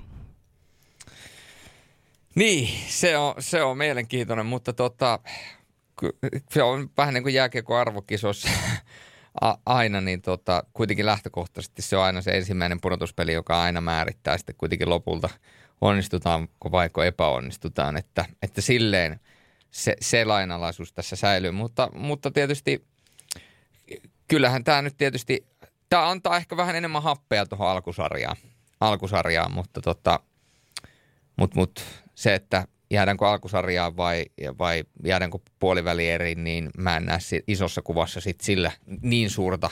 Toki Mm. se on aina farssi, jos sä alkusarjaan jäät, jäät mutta tavallaan niin kuin, että se, se, se epäonnistuminen on kuitenkin, kun se puolivälierä hävitään, niin se epäonnistuminen on kuitenkin se aina, mikä siitä, se viimeinen maku on, mikä siitä jää suu. Kyllä.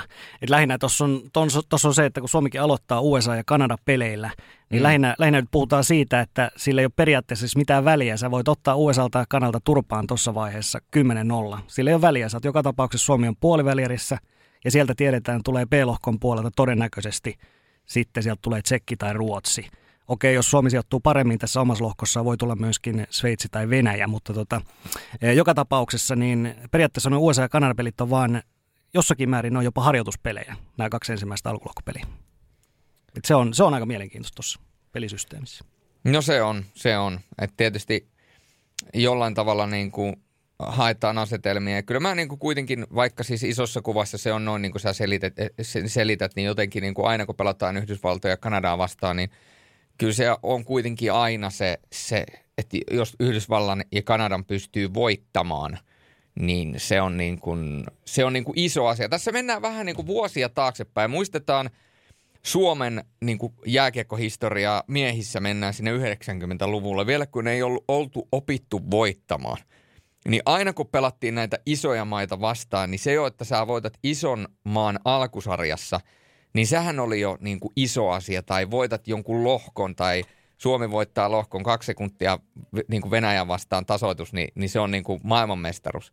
Niin kyllähän tässä vähän niin kuin edelleen niin kuin Ruotsi, tuota, Suomen naisjääkiekkoilla on niin kuin tavallaan sama, että haetellaan sitä asetelmaa, että opitaan voittamaan, niin näähän on tavallaan hyvä askel musta siihen, että näitä kun voitetaan yksi, kaksi, kolme, niin sitten yhtäkkiä huomataan, että lähtökohta ei olekaan se, että kat- lähdetään katsomaan, että voitetaanko, vaan lähtökohta muuttuu vuosien saatossa to- to- toivottavasti siihen, että me voitetaan.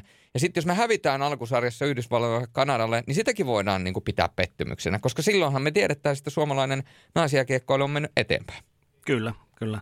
Et ehkä se on enemmän meille, meille kisojen seuraajille ja faneille, että, että jos hävitään se alkulohkopeli, niin ei tavallaan se ei, niin kuin, se ei niin kuin muuta mitään, että Suomi saa todennäköisemmin uusimman mahdollisuuden sitten välierissä, jolloin tulee taas se USA tai Kanada. Joo, ei tarvi vielä sen jälkeen laittaa Suomi-paitaa niin sanotusti takkaa. Eikä tarvitse ketään heittää pussin alle, vaikka paitsi korkeintaan se mustonen. Joo, se on. Joo, niin sehän on, että jos Suomi nyt ottaa tuossa hirveästi pataa ja Suomi häviää isomaallisesti ja Yhdysvallat ja Kanada painaa yhteensä 15 maalia Suomen reppuun, niin siinäpä sitä sitten ollaan. Mm. Nämä USA ja Kanada, nämähän on ollut tietysti, ne on ollut ihan ylivoimaisia tässä, tässä naiskiekossa, niin kuin tiedetään. Olympialaisissa naiset on pelannut kuusi kertaa, Kanada voittanut neljä ja USA kaksi. Ja ainoastaan Ruotsi on ollut näiden ohella finaalissa. Eli vuonna 2006 Ruotsi ylsi sinne myöskin finaaliin. USA on voittanut 98 ja 18, siinä välissä, välissä Kanada voitti neljä, niin onhan nämä siis, nämähän on ihan hirvittäviä jättiläisiä. Eli jokainen kerta, kun Suomi onnistus voittaa USA tai Kanada, niin kyllähän se niin kuin on ihan, ihan valtava juttu, jos siihen pystytään venymään. Kyllä, ja se on nimenomaan, se on niin kuin laittaisi rahaa pankkiin tulevaisuutta varten, vai mitä Lifu? No se on tässä itsekin koko ajan, koko ajan omaa pankkia tässä pitää laittaa, mutta se, että Karjalainen tuossa sanoikin jo tuossa haastattelussa, että hän näkee tämän hyvän asiana, että kohdataan tuossa nämä tota, maailman rankingin ykkösmaat heti, heti alkusarjassa ja sitten on se mahdollisuus kuitenkin sitten, tai hän nyt ei puhunut mistään mahdollisuudesta, vaan sitten että totta kai kaikkia pelejä lähtevät voittamaan, mutta se, että se voi olla se kirous tai siunaus, että se, että miten, miten toi menee esimerkiksi se eka peli siinä, niin siinä on just se, että onko se 10 olla toiseen vai 10 olla toiseen suuntaan. Niin se on aika, siinä pitää joka tapauksessa reagoida jollain tavalla. Mm. Kyllä.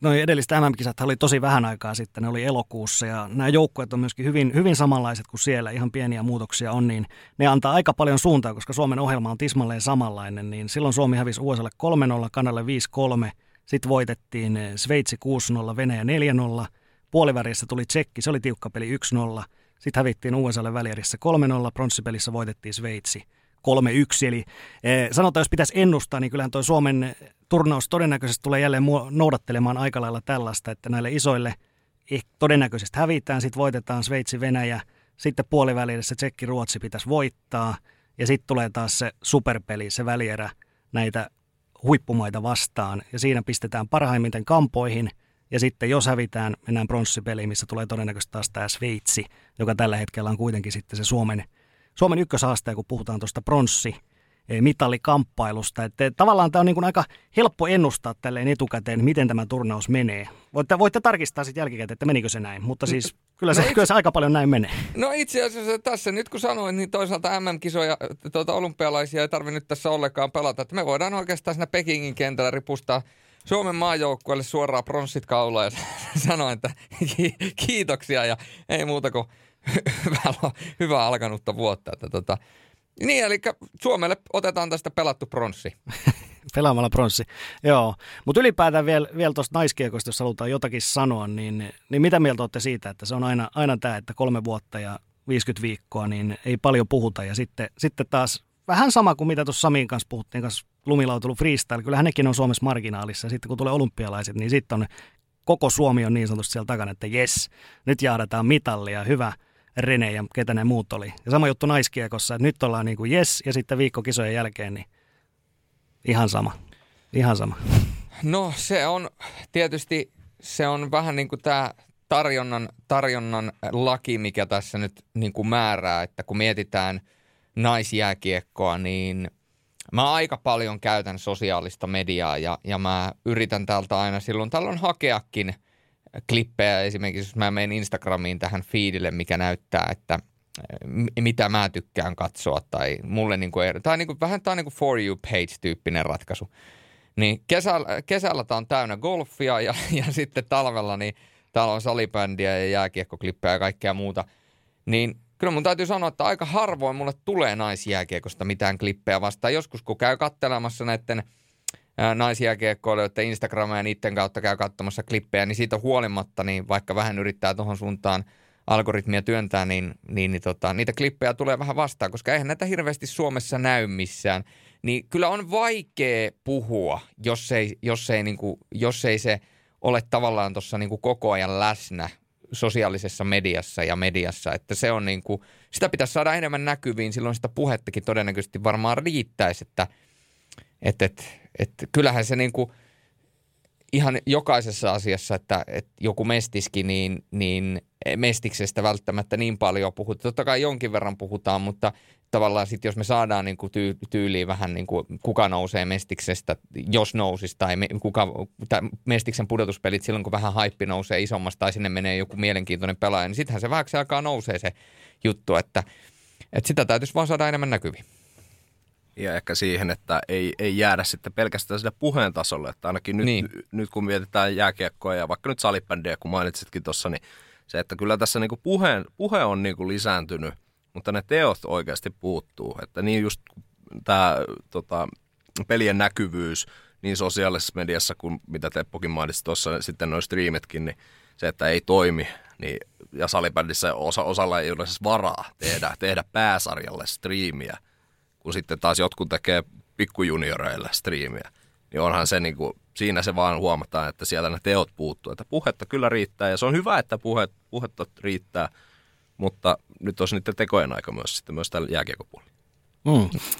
Joo, oliko Jullella vielä tähän jotain? Ei siis, ei, siis nimenomaan ja mä, mä kaipaisin tosi paljon enemmän niin, niin kuin sosiaaliseen mediaan ihan, ihan torjuntaklippejä, maaliklippejä, huippuhetkiklippejä, ää, harhautuksia, jotain sellaista, mikä niin kuin pakottaa sen ihmisen ajattelemaan, että hei, että tähän näyttää siistiltä, mistä tätä näkee. Joo, eikö se ollut se Susanna Tapani, kun teki, teki joku semmoisen, se oli hirveän suosittu. Le, le, räjähti suorastaan. Ei kun ihan oikeasti teki, ihan oikeasti teki. Joo, joo. Niin, mutta se ei mennyt ihan putkeessa. niin se niin temppu siis, ei mennyt. Sä viittaat tähän ringette rankkariin. Kyllä, kyllä.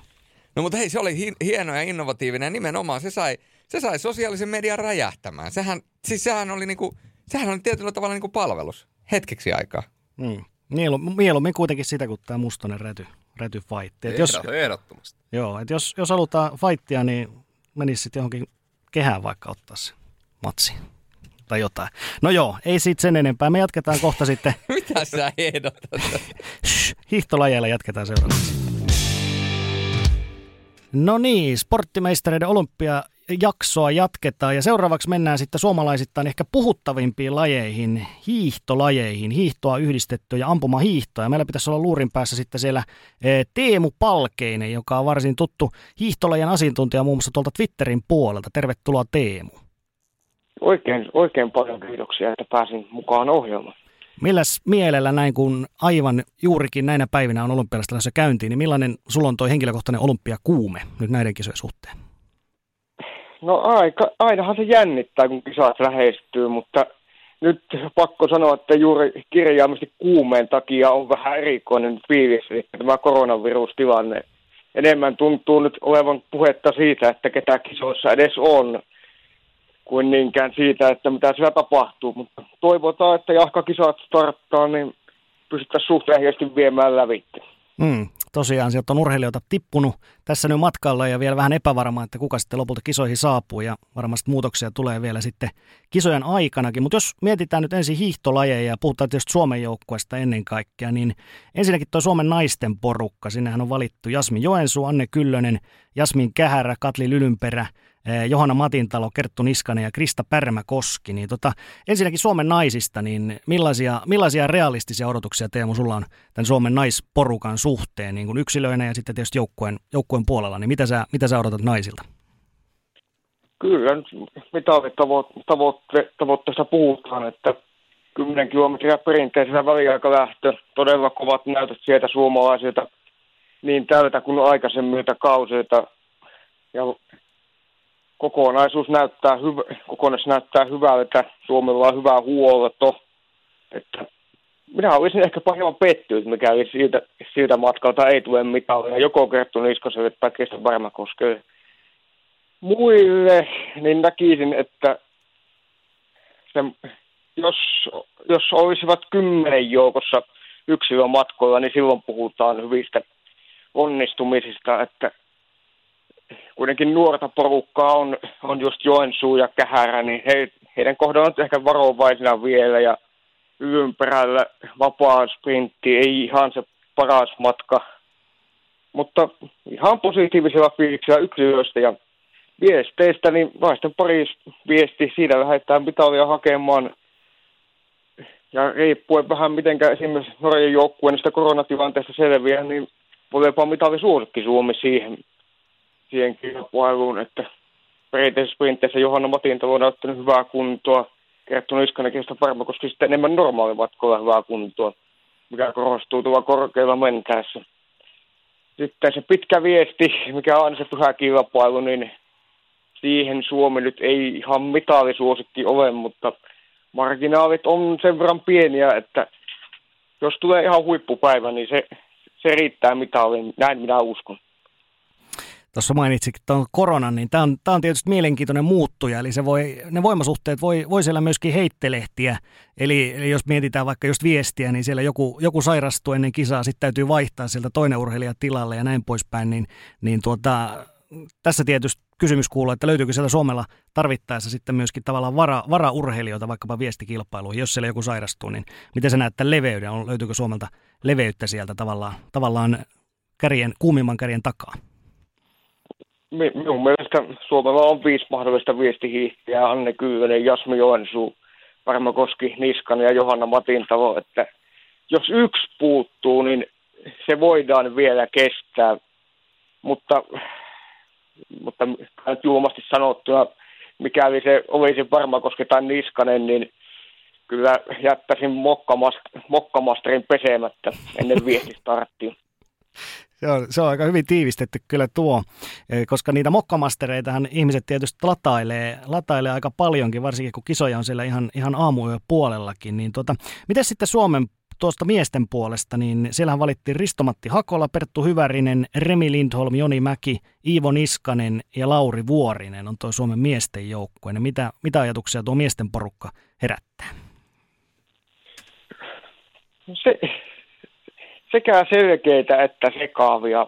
Et selkeintähän on se, että varmaankin koko kisojen todennäköisin suomalaismitalisti on Iivo Niskanen, näytöt 15 kilometrin perinteiseltä sekä tältä että edellisestä kausista aivan huikeaa luokkaa. Mikäli mitalia ei tule, se on pettymys.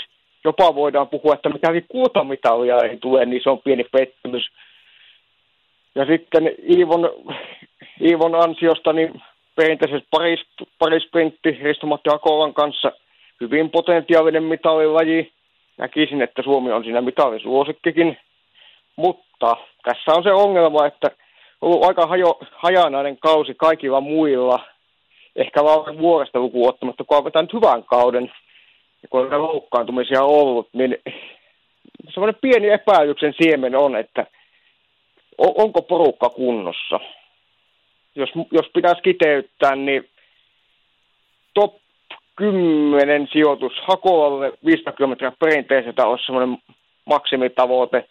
Ja sitten Joni Mäki Lauri Vuorinen sprintissä Välieriin onnistuminen ja Remi Lindson Perttu Hyvärinen, niin top 15, niin silloin voidaan puhua hyvistä kisoista. Mm. Ja esimerkiksi miesten viestiä, kun ajattelee tätä pitkää viestiä, niin, niin nimellisesti se on, se on niin paljon sitten niskasen harteilla, että häneltä, häneltä vaadittaisiin niin kuin supersuoritusta ja sitten muilta myöskin ilmeisesti aika paljon venymistä, vai miten näet sen osalta? No se vähän riippuu, mutta kyllä se, kyllä se fakta tosiaan on niin, että Iivolta ja sitten Ristomatti Hakoota perinteisellä vaaditaan kyllä, vaaditaan kyllä todella kova, kovat osuudet, että Ranska, Ruotsi, Saksa, YMS, näihin saattaa siis sitä eroa, kun lähdetään kriittisille vapaan osuuksille, että lähtökohtaisesti vapaan hiihtäjät Perttu Väärinen, Joni Mäki ovat parhaana päivinä ihan, ihan kansainvälisen tason kovan luokan nimiä, mutta, mutta kun sitä epävarmuutta on heidän yllään ja sitten sama koskee myös varamies Lindholmia, että jos nyt puhuttaisiin, niin jos sitä perinteistä olisi vedettyä minuutin kauan, kauan muihin, eli Suomi olisi Norjan ja Venäjän kanssa karussa, niin silloin alkaisi näyttää aika lupaavalta, mutta perinteessä pitää tosiaan se joka ikinen sekunti. Ja ylipäätään, ylipäätään hiihtolajeista, niin voidaan siis aika luottavaisia olla, että, että mitalleja, mitalleja tulee, mutta haluatko jonkun ihan konkreettisen, haluatko ihan konkreettisen veikkauksen jopa tässä uskallat heittää näiden hiihtomitalien suhteen, että mitä, mikä olisi semmoinen realistinen sinun mielestä?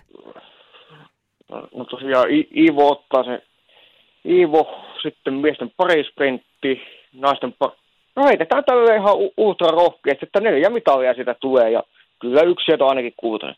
Ainakin. No se olisi, se olisi kyllä loistava, loistava suoritus. Ehdottomasti.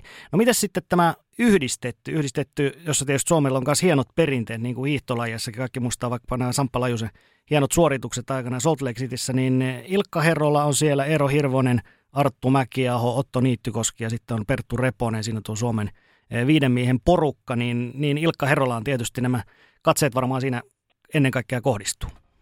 Kyllä juuri näin, että Ilkankin kohdalla hyvin pitkälti siihen avauskilpailuun, eli, eli normaali, normaali kautta pikkumäkeen, että, että, että si, sieltä se M-mitali viime vuonna tuli, ja normaalimäessä kun ne erot jää mäessä hieman pienemmiksi kuin isosta mäestä, niin se, se luonnollisesti suosii Ilkkaa. Muilta en nyt, muilla ei mitään mahdollisuuksia julmasti sanottuna ole, ja jopa kymmenen joukkoon sijoittuminen on, voisi aika yllättävä tulos. Ja myöskin, myöskin näitä joukkuekisoja ajatellen, niin tämä Suomen muu porukka sitten ei vaan, ei vaan ole niin laadukasta, että, että pelkästään Ilkan voimalla mentäisiin siellä sitten pitkälle. Ei, ja kun joukkuekisaakin vielä hypätään isosta mäestä, niin, ei, niin siinä, siinä, ei todellakaan mitaleista, ja jos äkkiä laskisin, niin siinä maksimisijoitus voisi olla ehkä joku viisi, ja sekin vaatisi jo kyllä ihan onnistumista. Hyvä. Tota, sitten kolmas tämmöinen hiihtole vielä, mitä kisoissa käydään, niin että mielenkiintoinen meidän kannalta, se on siis ampumahiihto. Ja tota, ampumahiihdosta nyt ensinnäkin, jos otetaan toi miesten porukka, miehet tällä kertaa ensin, niin sinä valitti Tuomas Harjula, Olli Hiidensalo, Heikki Laitinen ja sitten Tero Seppälä. Ja heistä niin kuin, ennen kaikkea toi Tero Seppälän nimihän sieltä nousee ylös, eli hän on maailmankapissa, hän on hyvin korkealla, hän on siellä onko, onko jopa 15 parhaan sakissa tällä hetkellä. Oh. Niin tota, ää, mites, mites toi Tero Seppälä, kun mietitään ampumahiihtoa ylipäätään, niin eikö se ole sellainen laji, että siinä se e, tulee enemmän heittoa kuin esimerkiksi tuossa tavallisessa hiihdossa. Eli, eli jos sulla tulee se loistava päivä, loistava ammunta ja hyvä hiihtopäivä, niin, niin siellä voi Terollakin olla, olla saumoja. Kyllä, nyt ollaan juuri asia ytimessä ja Tero on tällä kaudella muutama otteeseen jo näyttänyt, että parhaimmillaan hän pystyy taistelemaan kisojen voitosta. Näihin kisoihin niin maalaisin Seppälän päämatkoiksi kisojen päätöksen, eli yhteishätökilpailun, koska siinä, siinä se hiihtovauhti, mikä Seppälä sinänsä on hyvällä tasolla, ei, ei kuitenkaan korostu, korostu liikaa, ja koska Seppälä on rauhallinen aloitusvauhditetaan, niin hän pystyy lähtemään sitä omaa vauhtia. Hän on aina nopea ja hyvä ampuja, niin siitä tulee etu. Ja sitten toinen, minkä erityisesti kiinnitetään katseita, niin on, on tietysti pikakilpailu, koska se määrää myös sen taka-ajon tahdin. Ja juuri taka-ajoissa se on sitten koviakin nousuja ja hyvin sitkeää taistelua. Ja tietysti neljäntenä on sitten normaali matka, eli sakkominuuttikilpailu. Siinä on aina yllätyksen mahdollisuus sekä Seppäällä että jopa jossain Mari Olli Hiidensalolla, ties vaikka minnekä, mutta siinä, siinä on sellainen tilanne, että se on, ka, se on kaikille tavallaan päämatka juuri sen sakkominuutti luonteensa takia, että jos odotuksia Seppälän kohdalla varataan, kuten nyt minusta pitää jo vähän varatakin, niin yhteislähtöön sinne varataan. Eli Seppälä, Seppälän nimi kannattaa sieltä isolla punakynällä ympyröidä. No sitten vielä tuota Suomen ampumahihto naisia, kun mietitään, niin siellä tietysti Kaisa Mäkäräinen olisi aika pitkään tätä, tätä hommaa kannatteli, ja nyt ei ole enää Mäkäräistä mukana, vaan sieltä on mukana on Mari Eeder ja Erika Jänkä, joka on ollut tässä nyt korona, koronataudin kanssa vähän taistellut, Nastasia Kinnunen ja sitten Suvi Minkkinen, siinä on tuo Suomen, Suomen ampumahihtoporukka, niin onko naisilta, naisilta mitään, mitään odotettavasti? Tietysti laji on sellainen, että niin kuin sanottu, niin siinä voi aina tulla, tulla tulee se niin sanottu pöljäpäivä, mutta mitä, mitä odotat naisilta? Naisilta odotan, jos sieltä joku olisi kymmenen joukossa, ja kyllä se joku on hyvin todennäköisesti lähinnä Mari Eder, miltä matkalta, ja pikakilpailuun Ederillä ihan se niin hiihto kuin ammuntavauhti ei taida ihan riittää. Takaa-ajo ei riitä ammunta varma. Normaali matka on hänelle, on hänelle se sauma, missä ihan huippupäivänä pystyisi tekemään vaikka mitään, koska siinä, siinä se ammuntanopeuskaan ei ihan sillä tavalla korostu muilta, niin Suvi Minkkinen, siitä joutuu esittänyt lupaavia otteita. Voi olla 20 joukossa. Nastassia Kinnunen 40, 3-40, ehkä se maksim, maksimitaso, ellei tule juuri vaikka normaalin matkalla vahvasti ristiinvetoja. Täytyisi jännä nähdä vähän, lähteekö nyt naisten että juuri tämä Erika Jänken tilanteen takia. Sekavisti joukkuehan lähtee ja sinne Suomi lähtee minun mielestä tavoittelemaan jopa kuuden joukkoon sijoittumista. Kyllä, se on, se on hyvä juttu, että on saatu näitäkin vähän uudempia kilpailumuotoja. Esimerkiksi tämä, tämä sekaviesti, niin tota, se, on, se on hyvä juttu. Mites, onko mun kollegoilla täällä mitään, mitään kielen päällä? Oliko sulla Lifu hiihtolajista jotain? No semmoinen tässä on ollut itsellä tuossa mielen päällä, että nyt kun olympialaisissa kuitenkin se kirkkaan kärki, kärki tota, kisaa, kisaa vastakkain, niin nyt jos ajatellaan niin, että on ensimmäiset olympialaiset niin, että tässä on mukana korona ja sen tuomat, kaikkia me tiedetään, mitä nyt tämä viimeinen kolme vuotta on ollut. Sitten on vielä kisat Kiinassa, että siinä on vähän poliittista painetta ja ihmisoikeusjuttuja. Ei ole yleisöä paikalla ja suomalaisilla tietyissä lajeissa, nyt varsinkin hiihtolajeissa, niin mitalipaineet on suhteellisen kovat.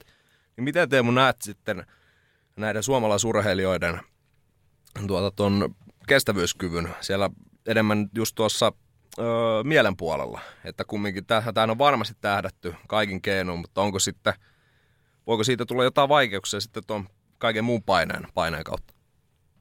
Onhan se aina, onhan se aina selvää, että kun on, on tällaiset isomman luvan kisat ja juuri kuten sanoit, niin poikkeusolosuhteissa mielelliset asiat aina korostuu. Mutta hiihtomaajoukkueen osalta, niin sen verran siinä on kuitenkin kokemusta jo arvokisan mitali, mitalisteja, että heihin se tuskin vaikuttaa yhdistet, yhdistetyssä, no jäi ruumasti sanottuna siellä nyt taitaa olla luku ottamatta olla aika takavukko vähän kaikilla. hiihto on se, mikä tältä osin mietityttää. Ja, ja juuri Tero Seppälä, että hän on kuitenkin noussut aika tuntemattomuudesta nyt jopa mitaliehdokkaaksi, niin paha, paha sanoa, miten hän sen käsittelee, mutta juuri, juuri näinhän se on, että kun lata, lata, ladataan täysillä tällaisen tavoitteeseen, niin se kuka pystyy pitämään pakan kasassa niin fyysisesti kuin henkisesti pärjää. Mm. Täytyy vielä sanoa, tuosta ennen kaikkea tuo Iivo Niskasen asia tietysti kiinnostaa siinä mielessä, että kun sanoit, että viisi miljoonaa suomalaista latailee niitä mokkamastereita aamuella ja odottaa sitä kultamitalia jopa, niin, ja Iivon kanssa ollaan jopa siinä, että jopa, jopa se hopea tai pronssikin olisi jossain määrin jopa pettymys, niin, niin ei, se, ei se urheilijalla, ei se, ei se voi mikään hirveän helppo tilanne ainakaan olla.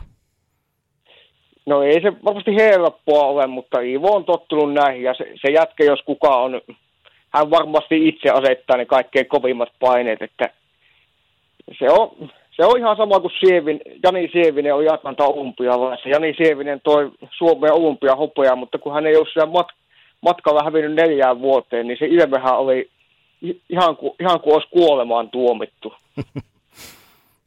Kyllä.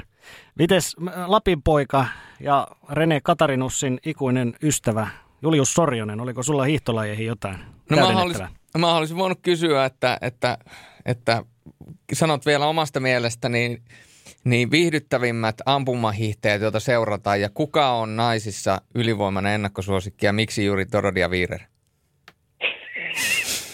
Jaa, no, vi, vai Viirer ennakkosuosikki, enpä ole kyllä tällaista kuullut.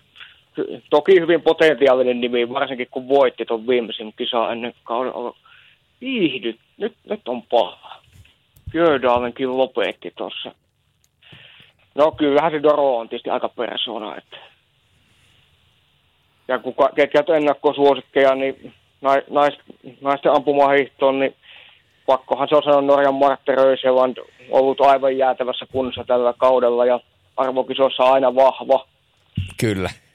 Sitten tota, no ruotsalaiset, Öberis-hiskokset dominoivat tällä kaudella hiihtopuolta ja Hanna on näyttänyt, että kun mennään näihin, mennään näihin isoihin kisoihin, niin se kyllä kestää. Että hän nousi juuri viime olympiassa kansakunnan kaapin päälle. Ranskan naiset on varmasti kovia, mutta myös kaikkein arvotuksellisen huippuryhmä. Siinä on ehkä ne minun, minun nostot naisia miehi, miesten puolelta, niin tämmöinen aika kliseinen ja tylsä vastaus, että kokonaisuudessaan Norjan, Norjan ja Ranskan joukkueet. Uskon, että nämä joukkueet taistelevat viestikuuluvasta ja koska heillä on sekä, meillä on myös yksilötasolla maailmankapissa niin paljon kärkiurheilijoita, niin sieltä ne, sieltä ne tulee ne suurimmat menestyjät ja haastajat sitten Saksasta Benedikt Doll, Ven, Venäjältä, Venäjältä tulee muista Ka, Ka, Said hyvä ampuja, Aleksander Lokinov.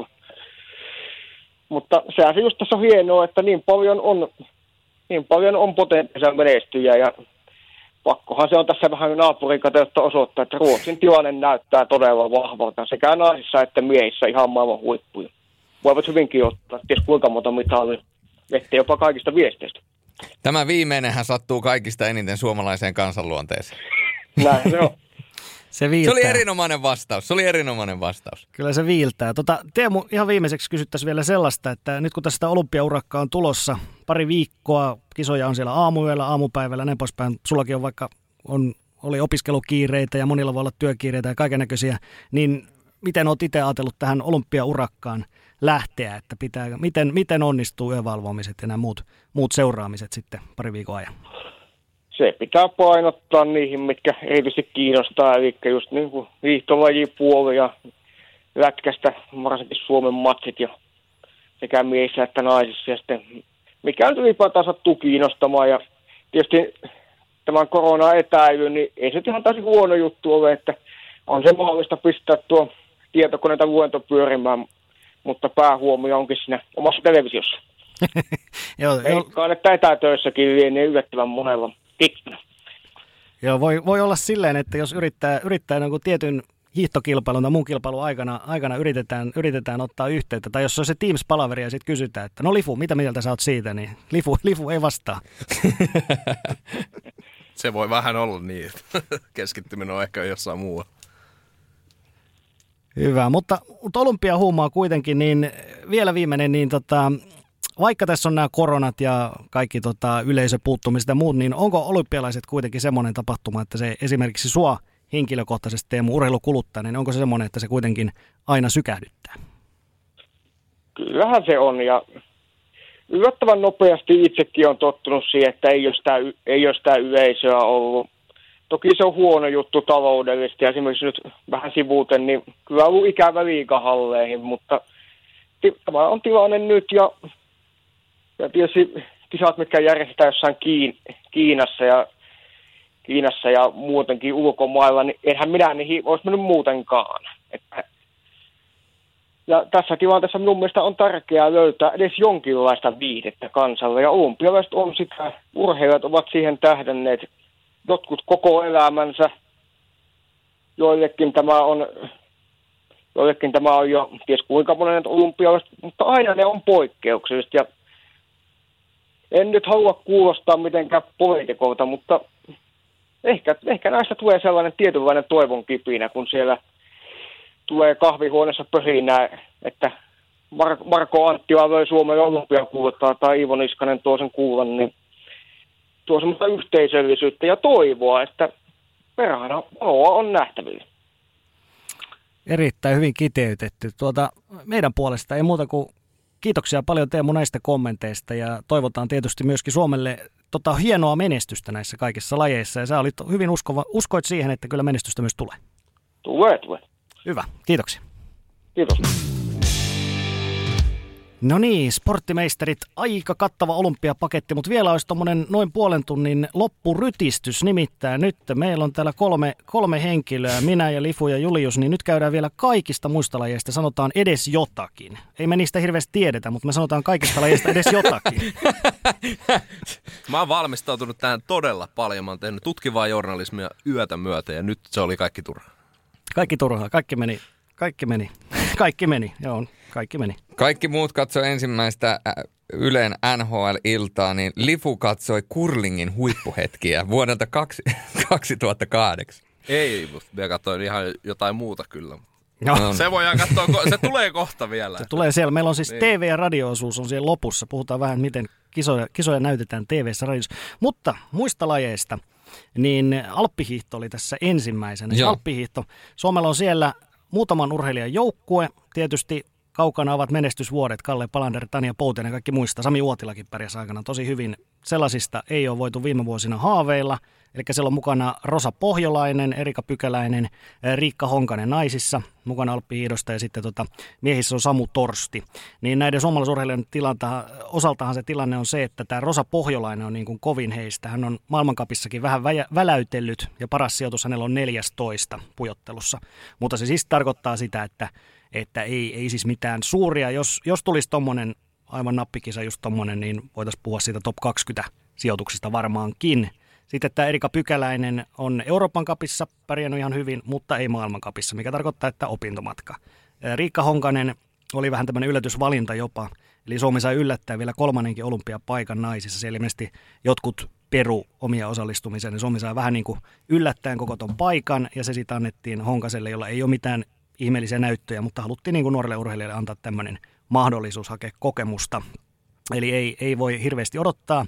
Ja sitten vielä tämä miesten edustaja Samu Torsti, niin hänellä on tämä sama, eli hän on Euroopan kapissa pärjännyt Alppihiidossa ihan hyvin, mutta ei maailman kapissa. MM-kisoissa on hieno 12 sija siellä, mutta, mutta ollaan siinä jälleen, että ei, ei niin kuin mitään superjuttuja odotettavissa. Et lähinnä mä nyt tulee vaan mieleen just se, että se on aika, tuntuu hirveän kaukaiselta sellaista, että kun meillä oli siellä Palander ja meillä oli Poutiainen, että suomalaiset taisteli oikeasti mitalleista, niin nyt ollaan niin kuin valovuosien päässä siitä. Eli sitten kun he lopetti, niin tuli pelkkää tyhjää.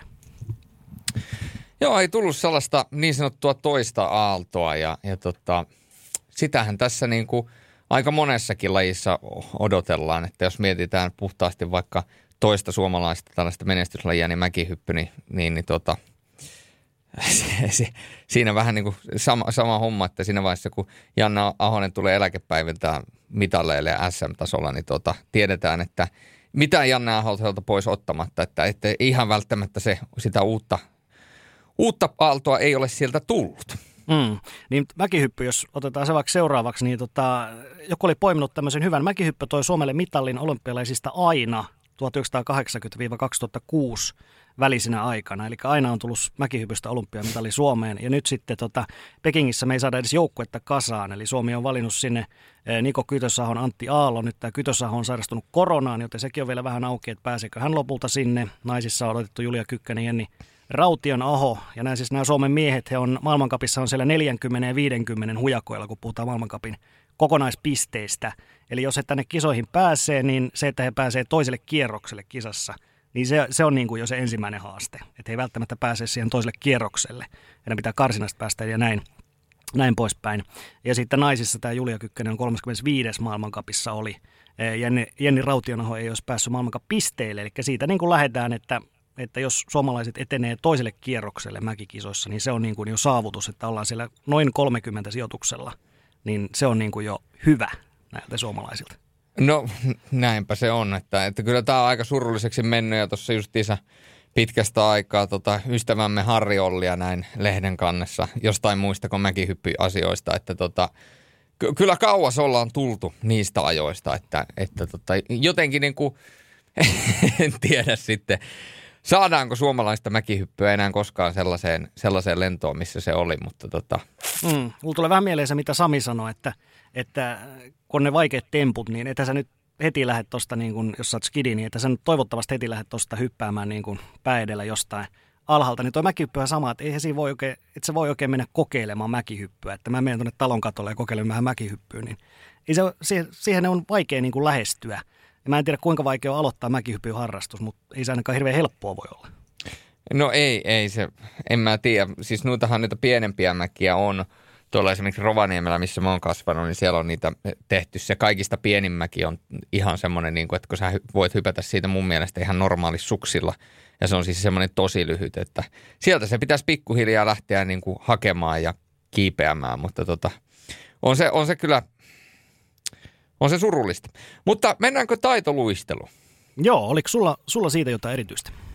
No näin se voisi olla, kun tiedättekö sitä, että Ludoviikka ja Walter Jakobson voittivat aikoinaan Antwerpenin olympiakisossa kultaa pariluistelussa 26. huhtikuuta vuonna 1920 ja kyseessä oli siis itsenäisen Suomen ensimmäinen olympiavoitto.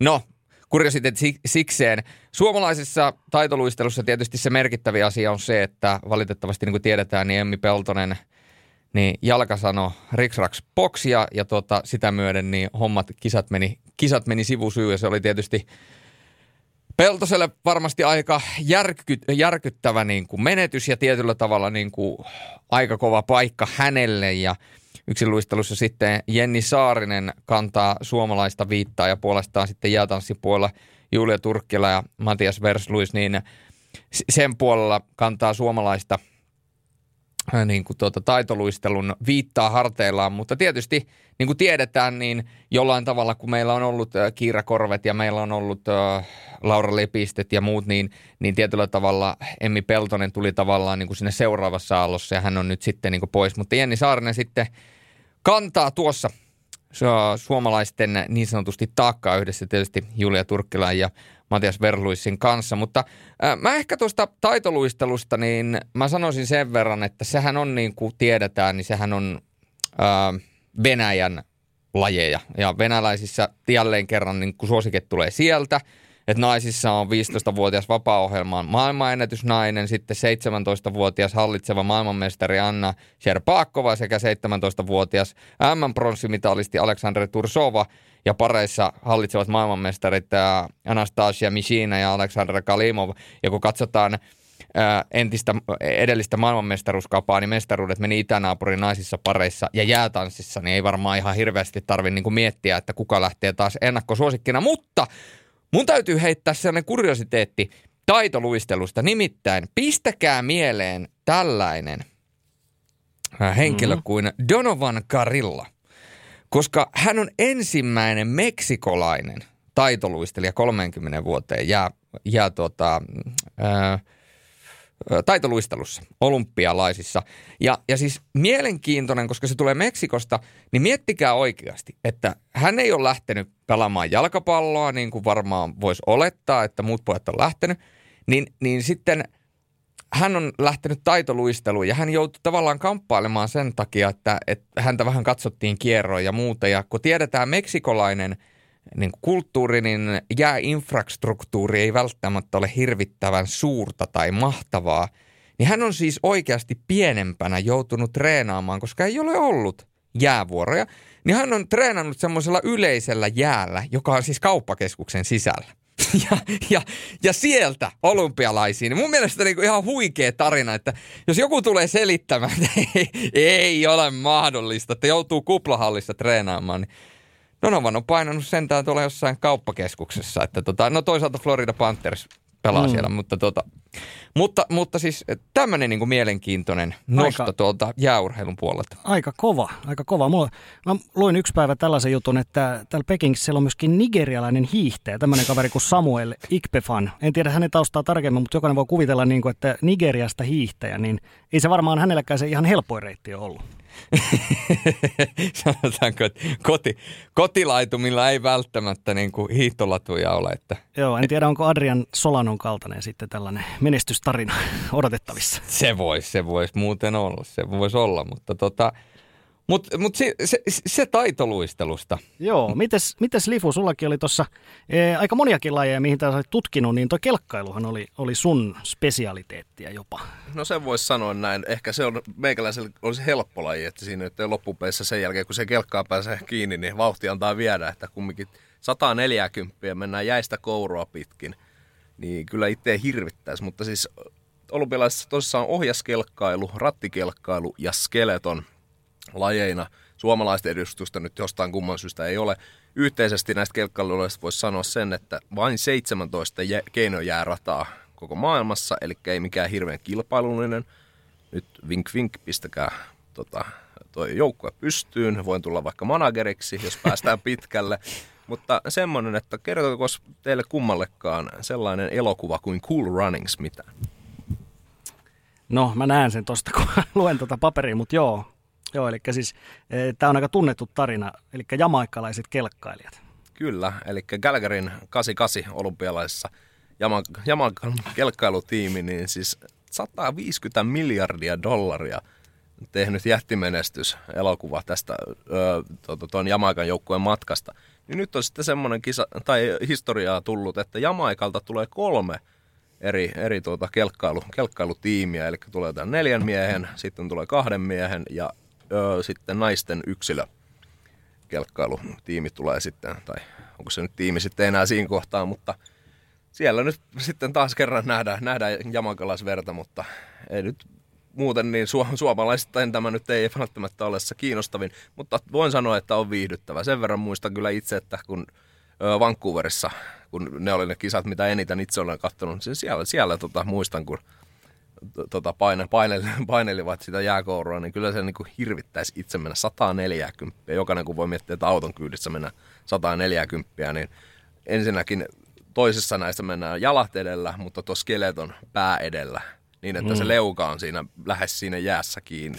Niin kyllä tuossa kun katselin noita videoita, niin ei käy kateeksi, mutta sinänsä kun itsellä kun tätä elin, elonpainoa jonkin verran on, niin tota, en tiedä, olisiko siitä apua, että se tulisi vähän nopeammin sieltä, sieltä läpi, mutta menestysmaita, jos nyt tästä lähtee luettelemaan, niin Saksa, Sveitsi, Yhdysvallat on tuolla rattikelkkailun puolella sinne nyt luultavimmin tässä kohtaa, ja ohjaskelkkailussa Saksa on ihan ylivoimainen 15 kultaa, ja sitten jos siihen lähdetään vielä hakemaan päälle, niin Itä-Saksa otti 13. Eli veikkaisin, että siellä Keski-Euroopasta löytyy tähänkin, tähänkin ratkaisu. Skeleton sitten on sen verran uusi laji, että siellä vähän jakautunut ja USA johtaa sitten mitali, tai noita kulta, kultakantaa kolmella ja Britit sitten kakkosena Kanadan kanssa. Mm. Että ei, ei siitä varmaan sen enempää. Niin, toi on just, just semmoinen laji taas, että kerran neljässä vuodessa sä näet sitä. No kyllä, kyllä, kyllä juuri näin. Mutta jokainenhan voi siis testata. Kesäkelkkaratojahan on ympäri ämpäri. Esimerkiksi Rovaniemellä, missä minä olen varttunut, niin siellä on Ounosvaaralla kesäkelkkarata. Niin voi, jokainen voi käydä kokeilemassa sellaista pelkästään kesäkelkkarataa, missä mennään huomattavasti paljon hiljempaa. Niin kun se vauhti lähtee kiihtymään ja tulee niitä mutkia, niin se on aika kuumottavaa, niin sitten voitte miettiä 140 kilometriä tunnissa, niin tota, mm. Se eikö, on... semmoinen, eikö semmoinen drinkkikin ole? Itse asiassa on muuten kelkkaa tullut paljon, paljon juotoa tässä korona Niin! niin, kelekka, legendaarinen kelekka, joo, kyllä, kyllä. Olisiko, olisiko jossain hiihtokeskuksessa jopa kehitetty? No en ti- voi olla, joo, kelekka, se on. Se on... No, hei, siitä kun aamupalalta appelsiini mä mukaan ja muutama passiohedelmä ja vähän votkuli kylkeen. niin. Joo, Sehän se on. Mä aletaan antamaan tälle drinkkivinkkejä. Joo, ei ole toi puun takaa podcastia, niitä on antanut tähän mennessä aika paljon. Noita viini, viinivinkkejä, joo. Puun takaa podcast meidän sponsoriksi. ei, kun tarkoitin enemmän sitä kelkkaa. Että, Aa. Kelkka original. Niin. No joo, tota, mikäs tuossa on seuraavana? Kurlingi. Oletteko lukenut urheilulehteä? Siinä oli aika iso juttu tuossa olympianumerossa ei olympianumerossa, vaan siinä edellisessä oli kurlingista aika iso juttu, niin se kannattaa lukea kaikkien, niin kaikki muistaa Torinon kisojen aikaan 2006 oli tämä Markku Uusipaavalniemen joukkue ja olympia huuma, mutta sitten siitä on menty aika lailla tasasta alamäkeä, eli tuolla edellisessä kisossa Pyeongchangissa Suomella oli vielä kurling edustusta ja nyt ei ole sitten ollenkaan.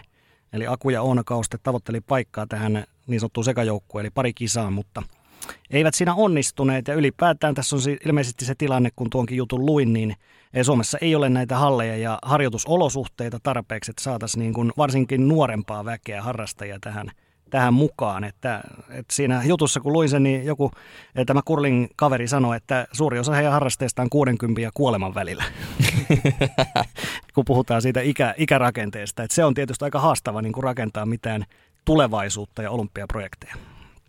Et, et valitettavasti vähän menee samoin kuin näihin mäkihyppyihin ja muihin, että et jos ei ne olosuhteet ole sellaiset hyvät ja jos se laji ei ole semmoinen, että, että sä pääset niin kuin tästä, jos mä nyt haluaisin vaikka lähteä harrastamaan, niin jos mä en niin. Niin kuin heti pääse, niin, niin se niin kuin vaikeuttaa jo aika paljon sitä hommaa.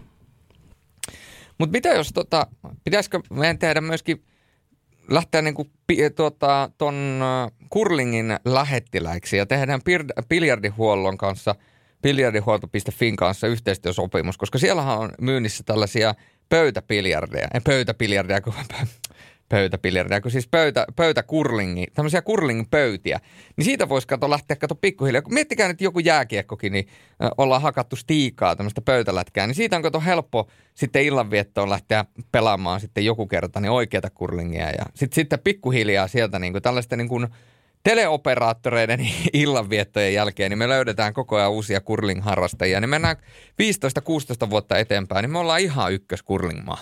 No, pakko sanoa, että tuo kyseinen peli löytyy meiltä mökiltä, että voidaan sitten pitää sporttimestarinen saunailta meidän möki, mökillä. Niin Onko näin? on, mutta niissä on semmoinen ihmeellinen homma, että ne jostain syystä varmaan, varmaan johtuu lämpötilavaihtelusta tai saaristo-olosuhteesta, niin ne tota, taipuu ne, se, se itse curling-rata, niin se on vähän toiselle puolelle kallellaan, niin siinä pitää osata vähän hoitaa, mutta ehkä se olympialaisessakin hoituu sitten. Se on väline urheilua, niin pöytä ja, pöytä ja taskupiljardia, mitä, mitä näitä kaikki oli? Toi Kurlingia. on kova.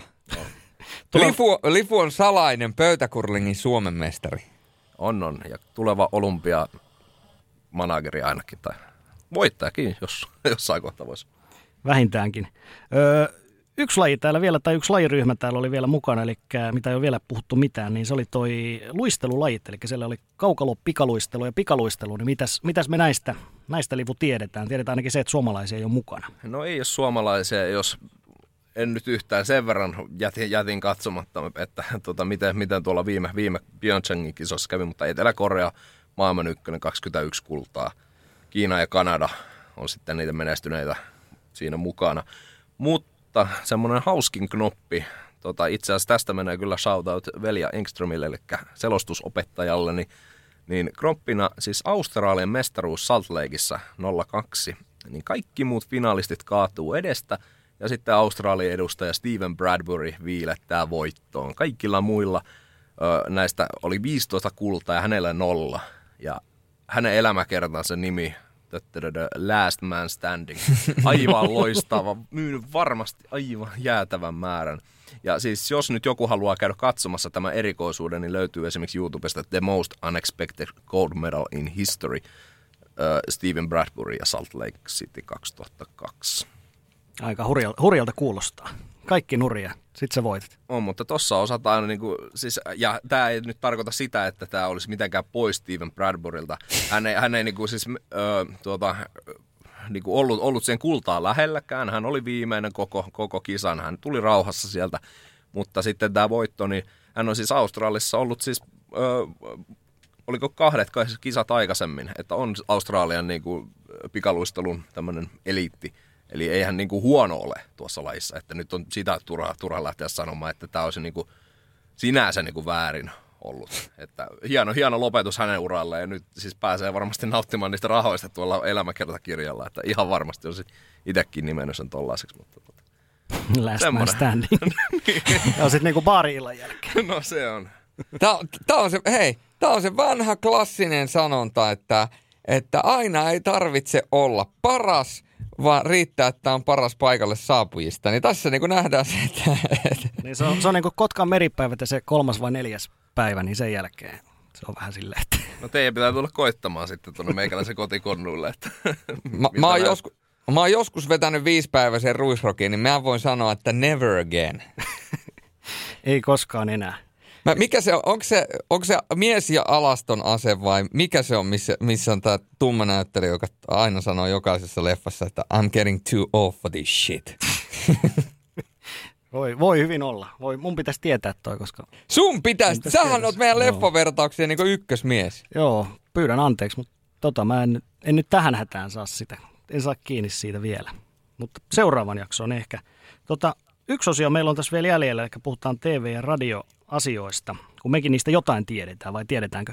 No pikaluistelusta piti sanoa se vielä, että tosiaan sielläkin Mika Poutala ja Pekka Koskela oli aika kova sana ennen, mutta, mutta, mutta siinä on ihan sama juttu, että ei ole löytynyt uusia, uusia Poutaloita eikä Koskeloita, mutta Mika Poutala on, hän on selostajana näissä kisoissa nyt sitten, eli sehän on myöskin yksi tämmöinen urheiluuran jälkeinen vaihtoehto, mitä pystyy, pystyy hyvinkin harrastamaan tai jopa ammatikseen joku tekemään, niin tota, ensinnäkin kisoista sen verran telkkarissa, eli tota, Discovery on se, joka näyttää Discoverin tämä nettipalvelu, Discovery Plus, sieltä näkyy kaikki kisoista. Lisäksi siellä on sitten Eurosport-kanavat käytössä ja sitten ilmaiskanavat TV5 ja Kutonen, jotka näyttää heillä kisoja. Sitten Ylellä on myöskin oikeuksia muihin lajeihin, paitsi jääkiekkoon.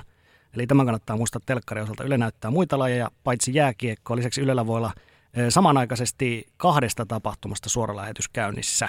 Eli siis Discovery näyttää ihan kaikkia, Yle joutuu sitten tekemään valintoja, että mitkä on ne, mitkä on ne tärkeimmät heidän mielestä, mitä haluaa. Eli todennäköisesti varmasti hiihtolajit on ne niin kuin ihan ykkösjutut Ylellä. Lisäksi heillä on myöskin tämä radioseuranta, eli Ylellä on Olympiaradio, joka selostaa kaikkia myöskin, myöskin jääkiekko, niin tuosta nyt voisi sen heti sanoa, että, että tuo radiohan on aika hyödyllinen, jos joku on siellä duunissa, niin sä pystyt sala kuuntelemaan. Sun ei ole pakko katsoa. Totta. Ja se ole aika hienoa, että sä pääset niin kuin tolla tavalla seuraa, koska tuo radio on semmoinen, mitä kanssa vähän niin kuin väheksytään nykypäivänä ja tuntuu, että karsitaan koko ajan, mitä, mitä radiosta tulee. Niin, niin toihan on hieno juttu, että radiossa seurataan noinkin paljon. Joo, ja siis mun täytyy sanoa, että, että radio, on, radio on oikeasti ihmisille, joka liikkuu paljon autolla, niin kuin esimerkiksi itse, niin radiohan on aivan uskomattoman hieno väline. Että mähän tosi paljon kuuntelen pelejä, kun mä oon matkalla. Esimerkiksi mulla on monesti mestarien liikaa saattaa tulla samanaikaisesti tai SHL tai jotain muuta, kun mä oon ajamassa pois jostain X-paikasta, vaikka Kuopiosta takaisin Tampereelle. Niin mähän laitan läppärin siihen etupenkille – ja yhdistän sen tuota, noihin kaiuttimiin, auton kaiuttimiin, ja sitten mä kuuntelen sitä peliä samalla kun mä ajan. Niin, niin totta kai kun sä katsot telkkarista peliä, niin, niin se, sä et saa niin paljon siitä irti, kun sä periaatteessa kuuntelet TV-selostusta, niin sä et saa niin paljon irti, koska TV, sitä selostetaan niin eri tavalla. Niin kyllä mun täytyy sanoa, että radioselostus, että pystyy radioselostusta kuuntelemaan samanaikaisesti kun ajaa autoa, niin se on oikeasti, se on tosi hyvä, koska siinä kuvataan paljon enemmän ja kerrotaan paljon enemmän, niin tota, mulla on niin kuin radioselostukselle niin iso, iso kyllä. Ja hei, mun täytyy sanoa, koska muuten, että mä unohda ja jätä kaikkea niin sanotusti väärään, niin kuin tuota, väärään juttuun, niin se on Daniel Lepern Clover elokuvasta Tappava ase, joka sanoi sen. I'm getting too old for this shit. Mutta joo. Niin tietysti. Mutta joo, radio, radiolle iso ääni. Ja totta kai Mika Poutala, mies ja reidet, niin sytyn. Kyllä.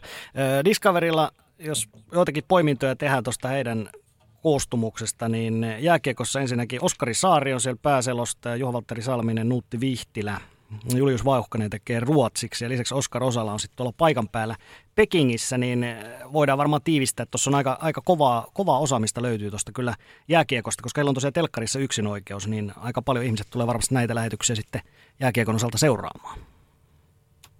Vai mitä sanotte? Näin voisi aika lailla tiivistää. niin, Oskari, Oskari oli edellisissä kisossa myöskin jo pääselosta.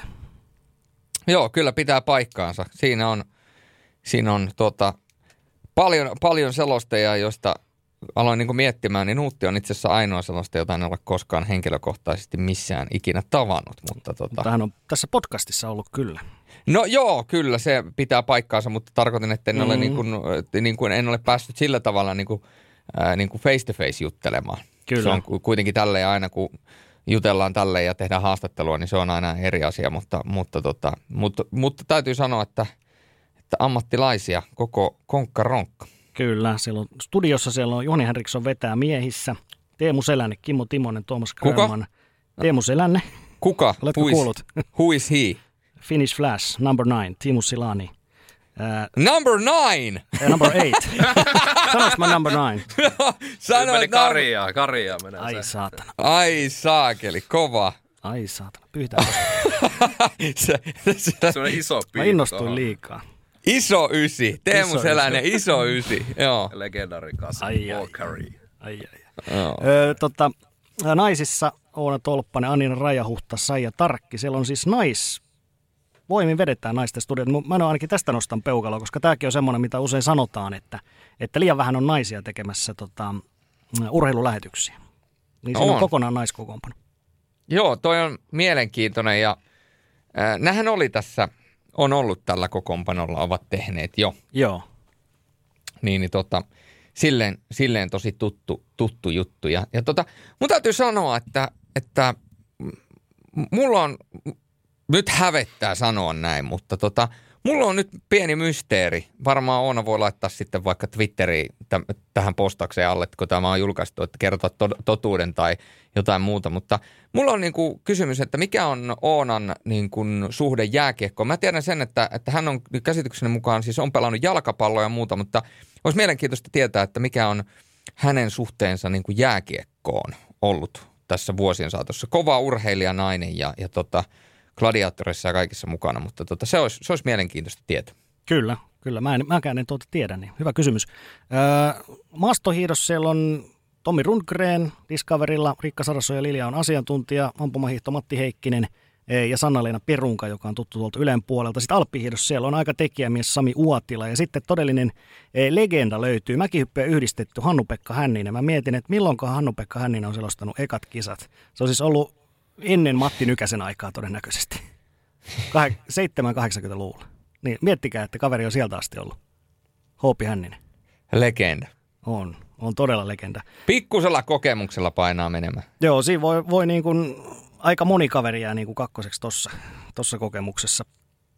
Pikaluistelussa on Toni Flinkki ja sitten taitoluistelu Sirkka Kaipio, Kurling, Jussi Uusipaavalniemi, Perttu Piilo, Ville Mäkelä. Ja sitten vielä yksi maininta sieltä, niin tota, meidänkin tuttavamme Arttu Hämäläinen selostaa Discoverille lumilautailua ja freestylia näissä kisoissa. Niin miten, miten, miten lähdet, Julius, odottamaan näitä Artun selostuksia?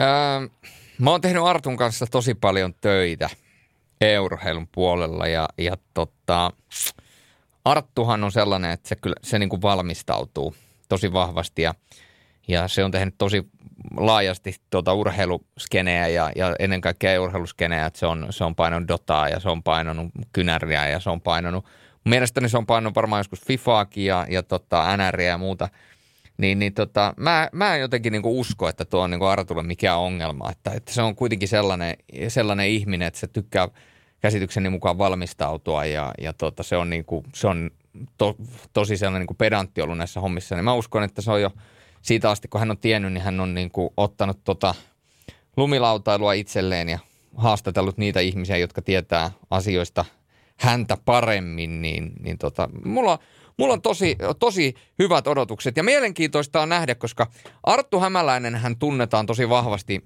vaikka nyt totta kai myöskin tuolta pelikansselostuksistaan ja näin päin pois, mutta hänet tunnetaan tosi vahvasti e-urheilupuolelta ja hän on siellä kuitenkin Olvari. Ja Olvarihan on niin kuin hahmo, ja hahmona Olvari on semmoinen niin kuin rääväsuu ja, ja tämmöinen niin kuin tunteita herättävä, niin kuin tosi, tosi sanotaanko raikas persona.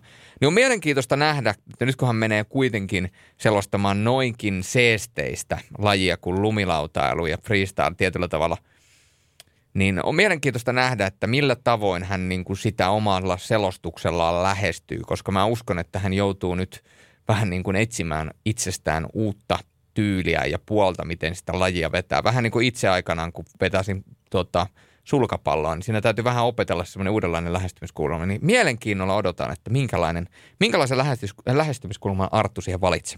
Kyllä, se on, se on hyvin mielenkiintoista. Tota, Ylellä, otan tuosta muutaman vielä, vielä heiltäkin, niin sieltä löytyy siis Kimmo Porttila, on, hän on nyt Eskola Jussi Saappaissa, eli niin kuin tiedetään, Eskola siirtyi tuonne Viasatin leipiin, niin Kimmo Porttila on nyt hiihdossa sitten pääselosta ja Mikko Hannola vetää yhdistettyä mäkeä. Ja nämähän tulee taas olemaan sellaisia kisoja, jotka kerää niin kuin ihan, ihan miljoona, monia miljoonia, niin kuin sanottiin, niin ne mokkamasterit siellä on, on, on valmiina ja tota, tietysti myöskin heitä sitten, he kantavat vastuun niistä tapahtumista, mikä tarkoittaa, että palautetta voi tulla, jos siellä joku ei miellytä. miellytä. Miettikää sellainen tilanne ihan omalle kohdalle, että jos sä selostat lajin, jota niin kuin lähtökohtaisesti katsoo vähintään sen kaksi miljoonaa suomalaista, niin ei se varmaan ihan helppoa, vai onko? Niin, en tiedä. En ole koskaan kysynyt lukuja, mitkä, en tiedä, en tiedä tarkalleen, että kuinka paljon on ollut omissa selostuksissa väkeä katsomassa. Et niin kuin, en tiedä tarkkoja lukuja, mikä on massiivisin, tarkalleen massiivisin yleisö, mitä on koskaan vetänyt, mutta tota, äh, Mä en nyt osaa sanoa, että voitte sanoa oman näkökantani ja tietysti Lifu tulevana ammattilaisena niin voi kertoa, miten hän sitä asiaa lähtee lähestyä, mutta mä oon jotenkin kokenut, että sitä ei saa niin miettiä liikaa. Että et se, että se on se määrä, mikä siellä on ja se tehtävä on kuitenkin tehdä se työ mahdollisimman hyvin, mahdollisimman sillä omalla tyylillä ja uskoa siihen. Ja sen kanssa sitten mennään joko niin kuin aurinkoon tai, tai sitten tulee – Valtteri myrskyä pyyhkäisee sun yli ja susta ei jää mitään jäljelle. Että tota, mm. et se on niin kuin, se on, koska se on, se, että jos sä alat aina arvottamaan omaa selostamista ja selostamistyyliä sen mukaan, kuinka paljon sulla on mahdollisesti yleisöä, niin sä jäät kyllä sellaiseen luuppiin, ikuiseen luuppiin ja semmoiseen niin kuin epävarmuustilaan, että mä en usko, että siitä pääsee, pääsee pois. Mutta miten, mikä teidän fiilis tästä asiasta? No se, että jos sä sanot, että, että, että ette tiedä, niin tiedän, itse tiedän vielä vähemmän. Mutta se, sen verran siis uh, itse on aika paljon tullut tällaisia niin kuin, uh, live-tapahtumia on juon, juontanut. niin tota, on niin festivaalia kuin sitten vähän pienempää, pienempää tapahtumaa, niin tota, siinä, siinä ne puhutaan sadoista ja ehkä, ehkä muutaman parin tuhannen niin kuin ihmisen edessä, niin se, se tuntuu aina vaikealta, mutta mun mielestä se, mitä vähemmän on, niin sitten se jotenkin vaikeutuu siihen, että sitten kun alkaa miettiä niitä niin kuin henkilömäärissä, niin kuin silleen, että alat miettiä sormilla, niin se vaikeutuu ja itselle paineita tulee. Että en tiedä, onko se sitten jossain kohtaa se vaan sitten se luku vaan pienenee, mm. mitä suuremmaksi se menee, mutta tietenkään nyt itsellä ei ole kokemusta sellaisesta selostuksesta. Ehkä tulevaisuudessa toivotaan, tästä tämä lähtee. Itse vasta nuori tekijä, niin tota, Kyllä, näin se menee. Mika Poutala on tosiaan pikaluistelussa. Sami me kuultiin tässä lumilautailu freestyle, Niina Vanhatolla alppihiihto. Nämä on tuttuja tekejä. Tekijöitä siellä, Johannes Oikarinen tekee ampumahiihtoa, muun muassa Osku Laukkanen eh, kurlinki ja niin edelleen. Sitten näissä suomalaisten suosikkilaiset on radion puolella mainitaan vielä, että siellä on tota Härkösen Matti ja Simo Leinonen muun muassa vetämässä sitten tota jääkiekkoa. Ja tota, tietysti legenda Jarmo Lehtinen on tosi hiihto, hiihtoja yhdistetty. Niin eh, näähän on tietysti tuo jääkiekkoselostus, mitä me tässä on tämän nauhoituksen ulkopuolellakin tänään jopa vähän sivuttu, niin se on tietysti semmoinen, mikä herättää varmasti eniten aina sitä, tuntuu, että siitä tulee aina eniten palautetta tuosta jääkiekkoselostuksesta. Eli ihmiset odottaa, ihmiset odottaa tietynlaista selostusta, varsinkin nyt kun puhutaan arvokisosta ja Suomi pelaa, niin hmm. odotetaan tietynlaista selostusta. Niin, totta kai se on aika luonnollista, että, että, että se on jokaisella ihmisellähän, joka noita lähetyksiä katsoo, niin on tavallaan oikeus odottaa tietynlaista, tietynlaista selostusta ja, ja, tota, ja sit me selostajat yritetään omalla työllämme sitten vain niin kuin pyrkiä siihen, että me oltaisiin paras mahdollinen, versio itsestämme. Ja jos me olemme kykeneväisiä siihen omaan työhömme, niin silloinhan meillä on se työ. Ja jos me ei ole kykeneväisiä, niin silloin meillä todennäköisesti sitä työtä ei ole, että negaa tulee aina, posia, no mä en voi sanoa, että posia tulee aina, mutta, tuota, mutta tuota, et, et, ehkä se on vaan niin, että et, e, ainakin omassa kohdassa, omalta kohdalta ajattelen näin, että jos mulla on yksi selostus ja mä saan vaikka sata palautetta, niin jos niistä sadasta palautteesta on 90 neutraalia tai positiivista ja 10 negatiivista – niin mä ehkä vähän tarkastelen sitä asiaa, mutta, mutta ei, ei kannata liikaa paineita ottaa. Mutta sitten jos sä saat niin kuin sadasta palautteesta 90 negatiivista ja 10 positiivista tai, tai niin kuin neutraalia, että se on niin kuin tosi valtava se palauteryöppä, mitä tulee negatiivista, niin silloin mä yleensä mietin, että okei, mitä tälle kannattaa tehdä. Ja muutaman kerran olen joutunut tässä urani aikana pienimuotoisia muutoksia tekemään ja, ja tota, niistä muutoksista olen myöskin sitten myöhemmin saanut kiitosta, että, että nyt ollaan menty oikeaan suuntaan. Että asiakaspalvelijoitahan tässä kuitenkin loppukädessä ollaan, vai mitä sanoo Teppo Laakso? Kyllä, se on juuri näin ja, ja se on ihan oikein, että jos sitä tulee, niin siihen pitää myöskin reagoida ja se on ihan varma, että joku, joku voi niin kuin vaikka Artunkin freestyle tai lumilauton sellaista sanoa, että ei sitä nyt noin tehdä, mutta mun mielestä Arttu saa tehdä niin kuin Artusta on paras tehdä. Just me, näin. me vielä tiedä, miten hän sen tekee, niin se on mielenkiintoista. Just näin. Ja, ja mä voin tästä, tästä niin kuin, mä voin tästä antaa teille palautteen, että, että äh, mulla on kaksi palautetta, jotka on tullut peräjälkeen. Ja tässä on kaksi palautetta, niin mitä, mitä, mitä sä Lifu tässä vaiheessa tekisit? Äh, sun selostusta on aina ilo kuunnella, tunnelma välittyy ruudun läpi sohvalle asti. Kiitos. Seuraava palaute. Vähän kierroksia alas, korvat hajoaa sun huutoon, vaikka TV on mutella. Joo, joo. Pitäisi varmaan sitä omaa, omaa tekemistä tarkastella, että kuinka kovaa sinne huutaa sitten. Mutta... Kumpi, kumpi oli sun lähettämä? en ole ihan hirveän montaa nyt tässä vielä laittanut, mutta tässä aktivoidutta. aktivoidutta. Eli kaikki, kaikki negatiiviset negati- tulee aina lifulta. Joo, sala nimimerkin takaa. Joo. Kyllä. Kyllä. Mutta hei, tässähän tätä oli aika kattavasti. Tota, olympialaiset alkaa tällä viikolla, keskiviikkona, ekat tapahtumat ö, sponsoreista. Mitäs meidän sponsoreille kuuluu? No heille kuuluu hyvää. Otin heihin itse asiassa yhteyttä tuossa tällä viikolla ja, tai mennä viikolla ja tota, ei kun mitä, viime viikolla. ja tota, sitten tuli, tuli vähän puheeksi noin kevään, kevään suunnitelmat, että mitäs tehdään. Niin tässä nyt ajattelin, että ens, ensi jaksossa sitten tulee vähän isompi kattaus, niin nyt käydään vielä nopeasti läpi. Eli meidän kaksi sponsoria on toinen on PL Muistin, niin Janne Wikström ja Kim Huttusen ö, ylläpitämä siis viehe, viehe tota, käsityövieheet. Pyhtäällä käsityönä valmistetaan vieheitä. Jokainen viehe on siis uniikki ja käsin maalattu ja suunnitellaan ja maalataan asiakkaan mieltymyksen mukaan. Ja sitten kaikkein älyttömimmätkin ideat ovat tervetulleita ja pojat sitten auttavat parhaansa mukaan siinä suunnittelussa.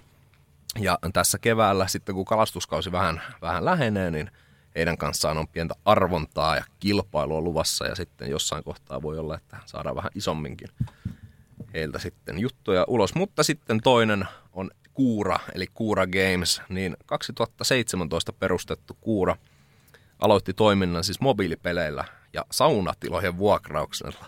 Itsekin olen heiltä, heiltä monta kertaa tuon saunan vuokrannut. Ja 2020 he aloittivat projektin ja saivat Business Finlandin Tempo-projekti rahoituksen tällaiseen tuota, projektiin nimeltä Puck Off. Ja se näkee nyt päivävalonsa siis tässä keväällä. Ja varmistin, niin 13.5. on tarkoitus tällainen arkaadiluontoinen pipolätkäpeli julkaista Steam-alustalle. Ja Steamhan on todella suosittu näiden tällaisella kilpailu, kilpailullisten pelien kautta. Niin sitten seuraavaksi, kun käsitellään tuota miesten jääkiekkoturnausta, niin silloin sitten laitellaan vähän kuuran kanssa pientä, pientä kisailua sitten tuota, liikkeelle, mutta tässä kohtaa ei sen enempää. Mutta käykää ihmeessä nyt seuraamassa Kuura Games ja sitten PLM alaviiva uistin Instagramissa ja myös Myöskin. sporttimeistereiden somekanavat niin Twitterissä kuin Instagramissa löytyy, kunhan vain lähdetään hakemaan sporttimeisterit, niin kyllä varmasti löytyy sinne vaan seuraamaan, koska siellä sitten nyt niitä arvontoja on esimerkiksi tulossa. Ja mä haluan tässä vaiheessa vielä heittää Lifu sulle sellaisen kysymyksen, että tota, nyt kun tässä kuitenkin ää, pikkuhiljaa kansakunta aukenee ja toivottavasti myöskin korona poistetaan sieltä erityisvaarallisten tartuntatautien listalta ja päästään niin sanotusti elämään normaalia elämää ja voi myöskin lähteä illanrientoihin hyvällä omatunnolla. Niin kerro vähän tuota, toi Kura Gamesin sauna, niin tuota, siitäkin voisi varmaan sen verran sanoa, että mitä, mikä ajatus siitä on ja, ja tota, miten, mi, minkälaisena. Mä en ole siellä koskaan käynyt, niin kerro vähän, että minkälainen, minkälainen setti. No tässä kohtaa nyt kun, nyt kun tota, viime viikolla tota, soittelin, niin siellä on pientä, pientä remonttia taas, taas tässä kohtaa. Eli sijaitsee Kotkassa tuolla meikäläisen oma, tai kotikaupungissa, niin tota, Tämän hetken tietojen mukaan ei vissi ihan hirveän isoa toimintaa ole sen saunan kanssa, mutta siis aivan loistavat tilat. Siellä löytyy uima-allas, sauna ja keittiötilat varusteltu. Eli tota, on, on ollut kyllä loistava. On esimerkiksi oman konsertin, jonka järjestin tuossa just ennen koronaa, niin tuota, pidin jatkot ja itse asiassa kolmet bileet siellä, siellä putkeen, putkeen niin kuin aina yhdet per vuosi ja tota, muutaman kerran nähty. Kuuluu, että peräkkäisiä päivinä. joo, joo ei, se jäi yht, yhteen päivään jäi se konsertin, jäl, konsertin jälkeenkin, mutta siitä voi joskus ehkä jutella lisää, mutta tota, tosi, tosi mukava paikka ja Haajan Marko, kuka, kuka on tuon kuuran, kuunan tuota, tämä ykkös, ykkösmies, niin tota, erittäin mukava kaveri ja toivottavasti tämä Tempo-projekti nyt, eli tuo Pack Off, käykää itse asiassa katsomassa äh, Steamista ja Instagramista ja kaikkelta, niin siellä löytyy videoita ja linkkaillaan sitten some, someen tuossa sitten ensi viikolla, kun saadaan sitten taas jääkiekkojakso. Niin mm. Ihan siis nyt mitä on, mitä on nähnyt, niin vähän erilaista. Ei ole mikään EA Sports-peli, vaan se, että tässä on niinku suomalaista, suomalaista tota, osa, peliosaamista. Niin sitähän on hyvä tukea ja ainakin itse on innossa. Kyllä, odotamme erittäin suurella mielenkiinnolla. Ja tota, ensi viikolla tosiaan miesten jääkiekkoturnaus, se alkaa, silloin me ennakoidaan sitä sitten ensi viikon jaksossa. Erikoisvierastakin olisi luvassa. Ihan tähän loppuun vielä, niin ennen kaikkea Hessu pyysi meiltä, niin meistereiltä vielä mitalliveikkaukset. Eli montako mitallia Suomi nyt ottaa näistä kisoista? Me on tuossa saatu noita aika hyviä vihjeitä jo, niin kuka haluaa avata pelin? Montako mitallia tulee? Ei mitään muuta tarvi perustaa. No mä, no mä, voin, mä voin täältä heittää. Tota, fakta on se, että tota, me otetaan, me otetaan, tota, me otetaan lautailusta, niin me otetaan yksi mitalli. Sitten me otetaan hiihdosta pari mitallia ja sitten me otetaan vielä se pronssi sieltä, sieltä naisten jääkiekosta. Niin siinäpä meillä on. Siinäpä meillä on. Kyllä mä sanon, että neljä mitallia. Jätät jääkiekkomiehet ilman kokonaan? Niin joo, aivan. Kato, kun ajatus, ajatus katkesi. Niin, tosiaan jääkiekko miehet viisi. Kyllä me viidellä lähetään. Kyllä me viidellä lähetään, joo. Viisi. Mitäs Livu? Paha sanoa samaa. Mietin, että pitäisikö meidän tehdä semmoinen lounasveto, veto, että tota, kuka saa lähimmäksi tai oikein, niin hänelle tarjotaan. Niin tota, mm. Kyllä tota, hävettäisiköhän sanoa, että jääkiekosta saadaan vain yksi. Ehkä vähän hävettäisi, joten sanon, että jääkiekosta kaksi, hiihdosta kaksi, lautailusta yksi ja otetaan hiihdosta vielä kolmas, eli kuusi. Oho! Pakko, pakko, pakko lähteä positiivisella, koska mä oon, mä oon, äh, mä oon realisti, vähän ehkä kyyninenkin ihminen jossain, jossain määrin, mutta nyt, nyt jotenkin tuntuu hyvältä, että siis korona poistuu, rajoitukset poistuu, tai siis korona ei poistu mihinkään, mutta siis niin kuin maailma avautuu. Itelle tämä kevät on ollut mahdollisimman, siis aivan mahtava. Kiitos edelleen Teppa, just tota Julius, kun otitte, otitte meikä tähän mukaan, niin mä näen, että siis nyt nämä, nämä olympiakisat on Suomella valosta. Mm. Kuten tämä kevät on ollut meikäläisen. Tota, tota. Kyllä se, kyllä se pakko on vaan nostaa panoksia. Eli kyllä mä, mä menen sitten siihen seiskaan. Että, Oh, herra jästä. koska siis en mä voi sanoa samaa, enkä vaan myöskään voi mennä alle, koska siis sittenhän mä väheksyisin näitä Suomen mahdollisuuksia. Niin sanotaan kaksi kiekko, kolme hiihto, siinä on viisi. Niin tulisiko noista lautailulajeista sitten jopa kaksi mitallia, niin sitten me päästäisiin seiskaan. Mä sanon seitsemän. Niin. Joo. Aika kova. Kohta pitää se kuurasauna sitten varata, varata tota. tota. Kyllä mä sanon, että seiskalla, seiskalla niin narahtaa kyllä korkki auki. Että. Ja mokkamasteri menee päälle puoliksi tunniksi. Kyllä, viikoksi. Kelkka, kelkka auki. Joo, kyllä, kyllä mä sanon, että mä kävelen tuohon kävelen tuohon tota, Passionin terassille kesällä ja sanon, että tota, seitsemän kelekkaa. Joo, tota, mä luulen, että on aika lailla tässä. Mä veikkaan, että me on noin kaksi tuntia puhuttu aiheesta, kaksi ja puoli tuntia aiheesta olympialaisista. Ei, ei, ei, se varmaan riitäkään. Ei se varmaan riitäkään. Tämä voi olla meidän pisin jakso melkein. Mutta toivottavasti tykkäsitte. Kyllä nuo olympialaisetkin on aika iso tapahtuma, niin isosti, isosti. Niin, ja palautetta saa oikeasti antaa, että tota, kommentoikaa Twitterissä, menkää ihkeessä seuraamaan, laittakaa siellä. Voi laittaa privana ainakin meikäläiselle. En tiedä, haluatteko te privana mitä. Enkä, enkä kyllä hirveästi itsekään. Mutta Riippuu mitä, mitä kontenttia. Treffipyyntöjä voi tulla. No sekin tuli nyt tuossa todettua. Niin. Joo, vapaa, vapailla markkinoilla on. Ni, ni, ni, ni, Lifu on tässä ainoa, joka niitä treffipyyntöjä ottaa vastaan. Että. Joo, se on. En tainnut ymmärtää. Se, se, oli, Noniin. se, oli, se, oli, se oli mun kello, eli sä sait iWatchilta ensimmäiset pakit. Ei ole, ei ole kuule tämän, Toi- tämän herran ensimmäiset Toi oli pakit. kieltävä vastaus ihan selvästi. Toi oli aika kova, iWatchilta ensimmäiset pakit. En tainnut ymmärtää. Joo. No, Joo. se on, on välillä vähän vaikeasti ymmärrettävää. Joo. Toivottavasti kuulijat nyt ymmärsi tästä jotain, niin eiköhän tohon ole aika hyvä lopettaa. Niin. Kiitoksia, me jatketaan ensi viikolla. Ei, kiitos. Kiitos. Ja- Kiitos pojat.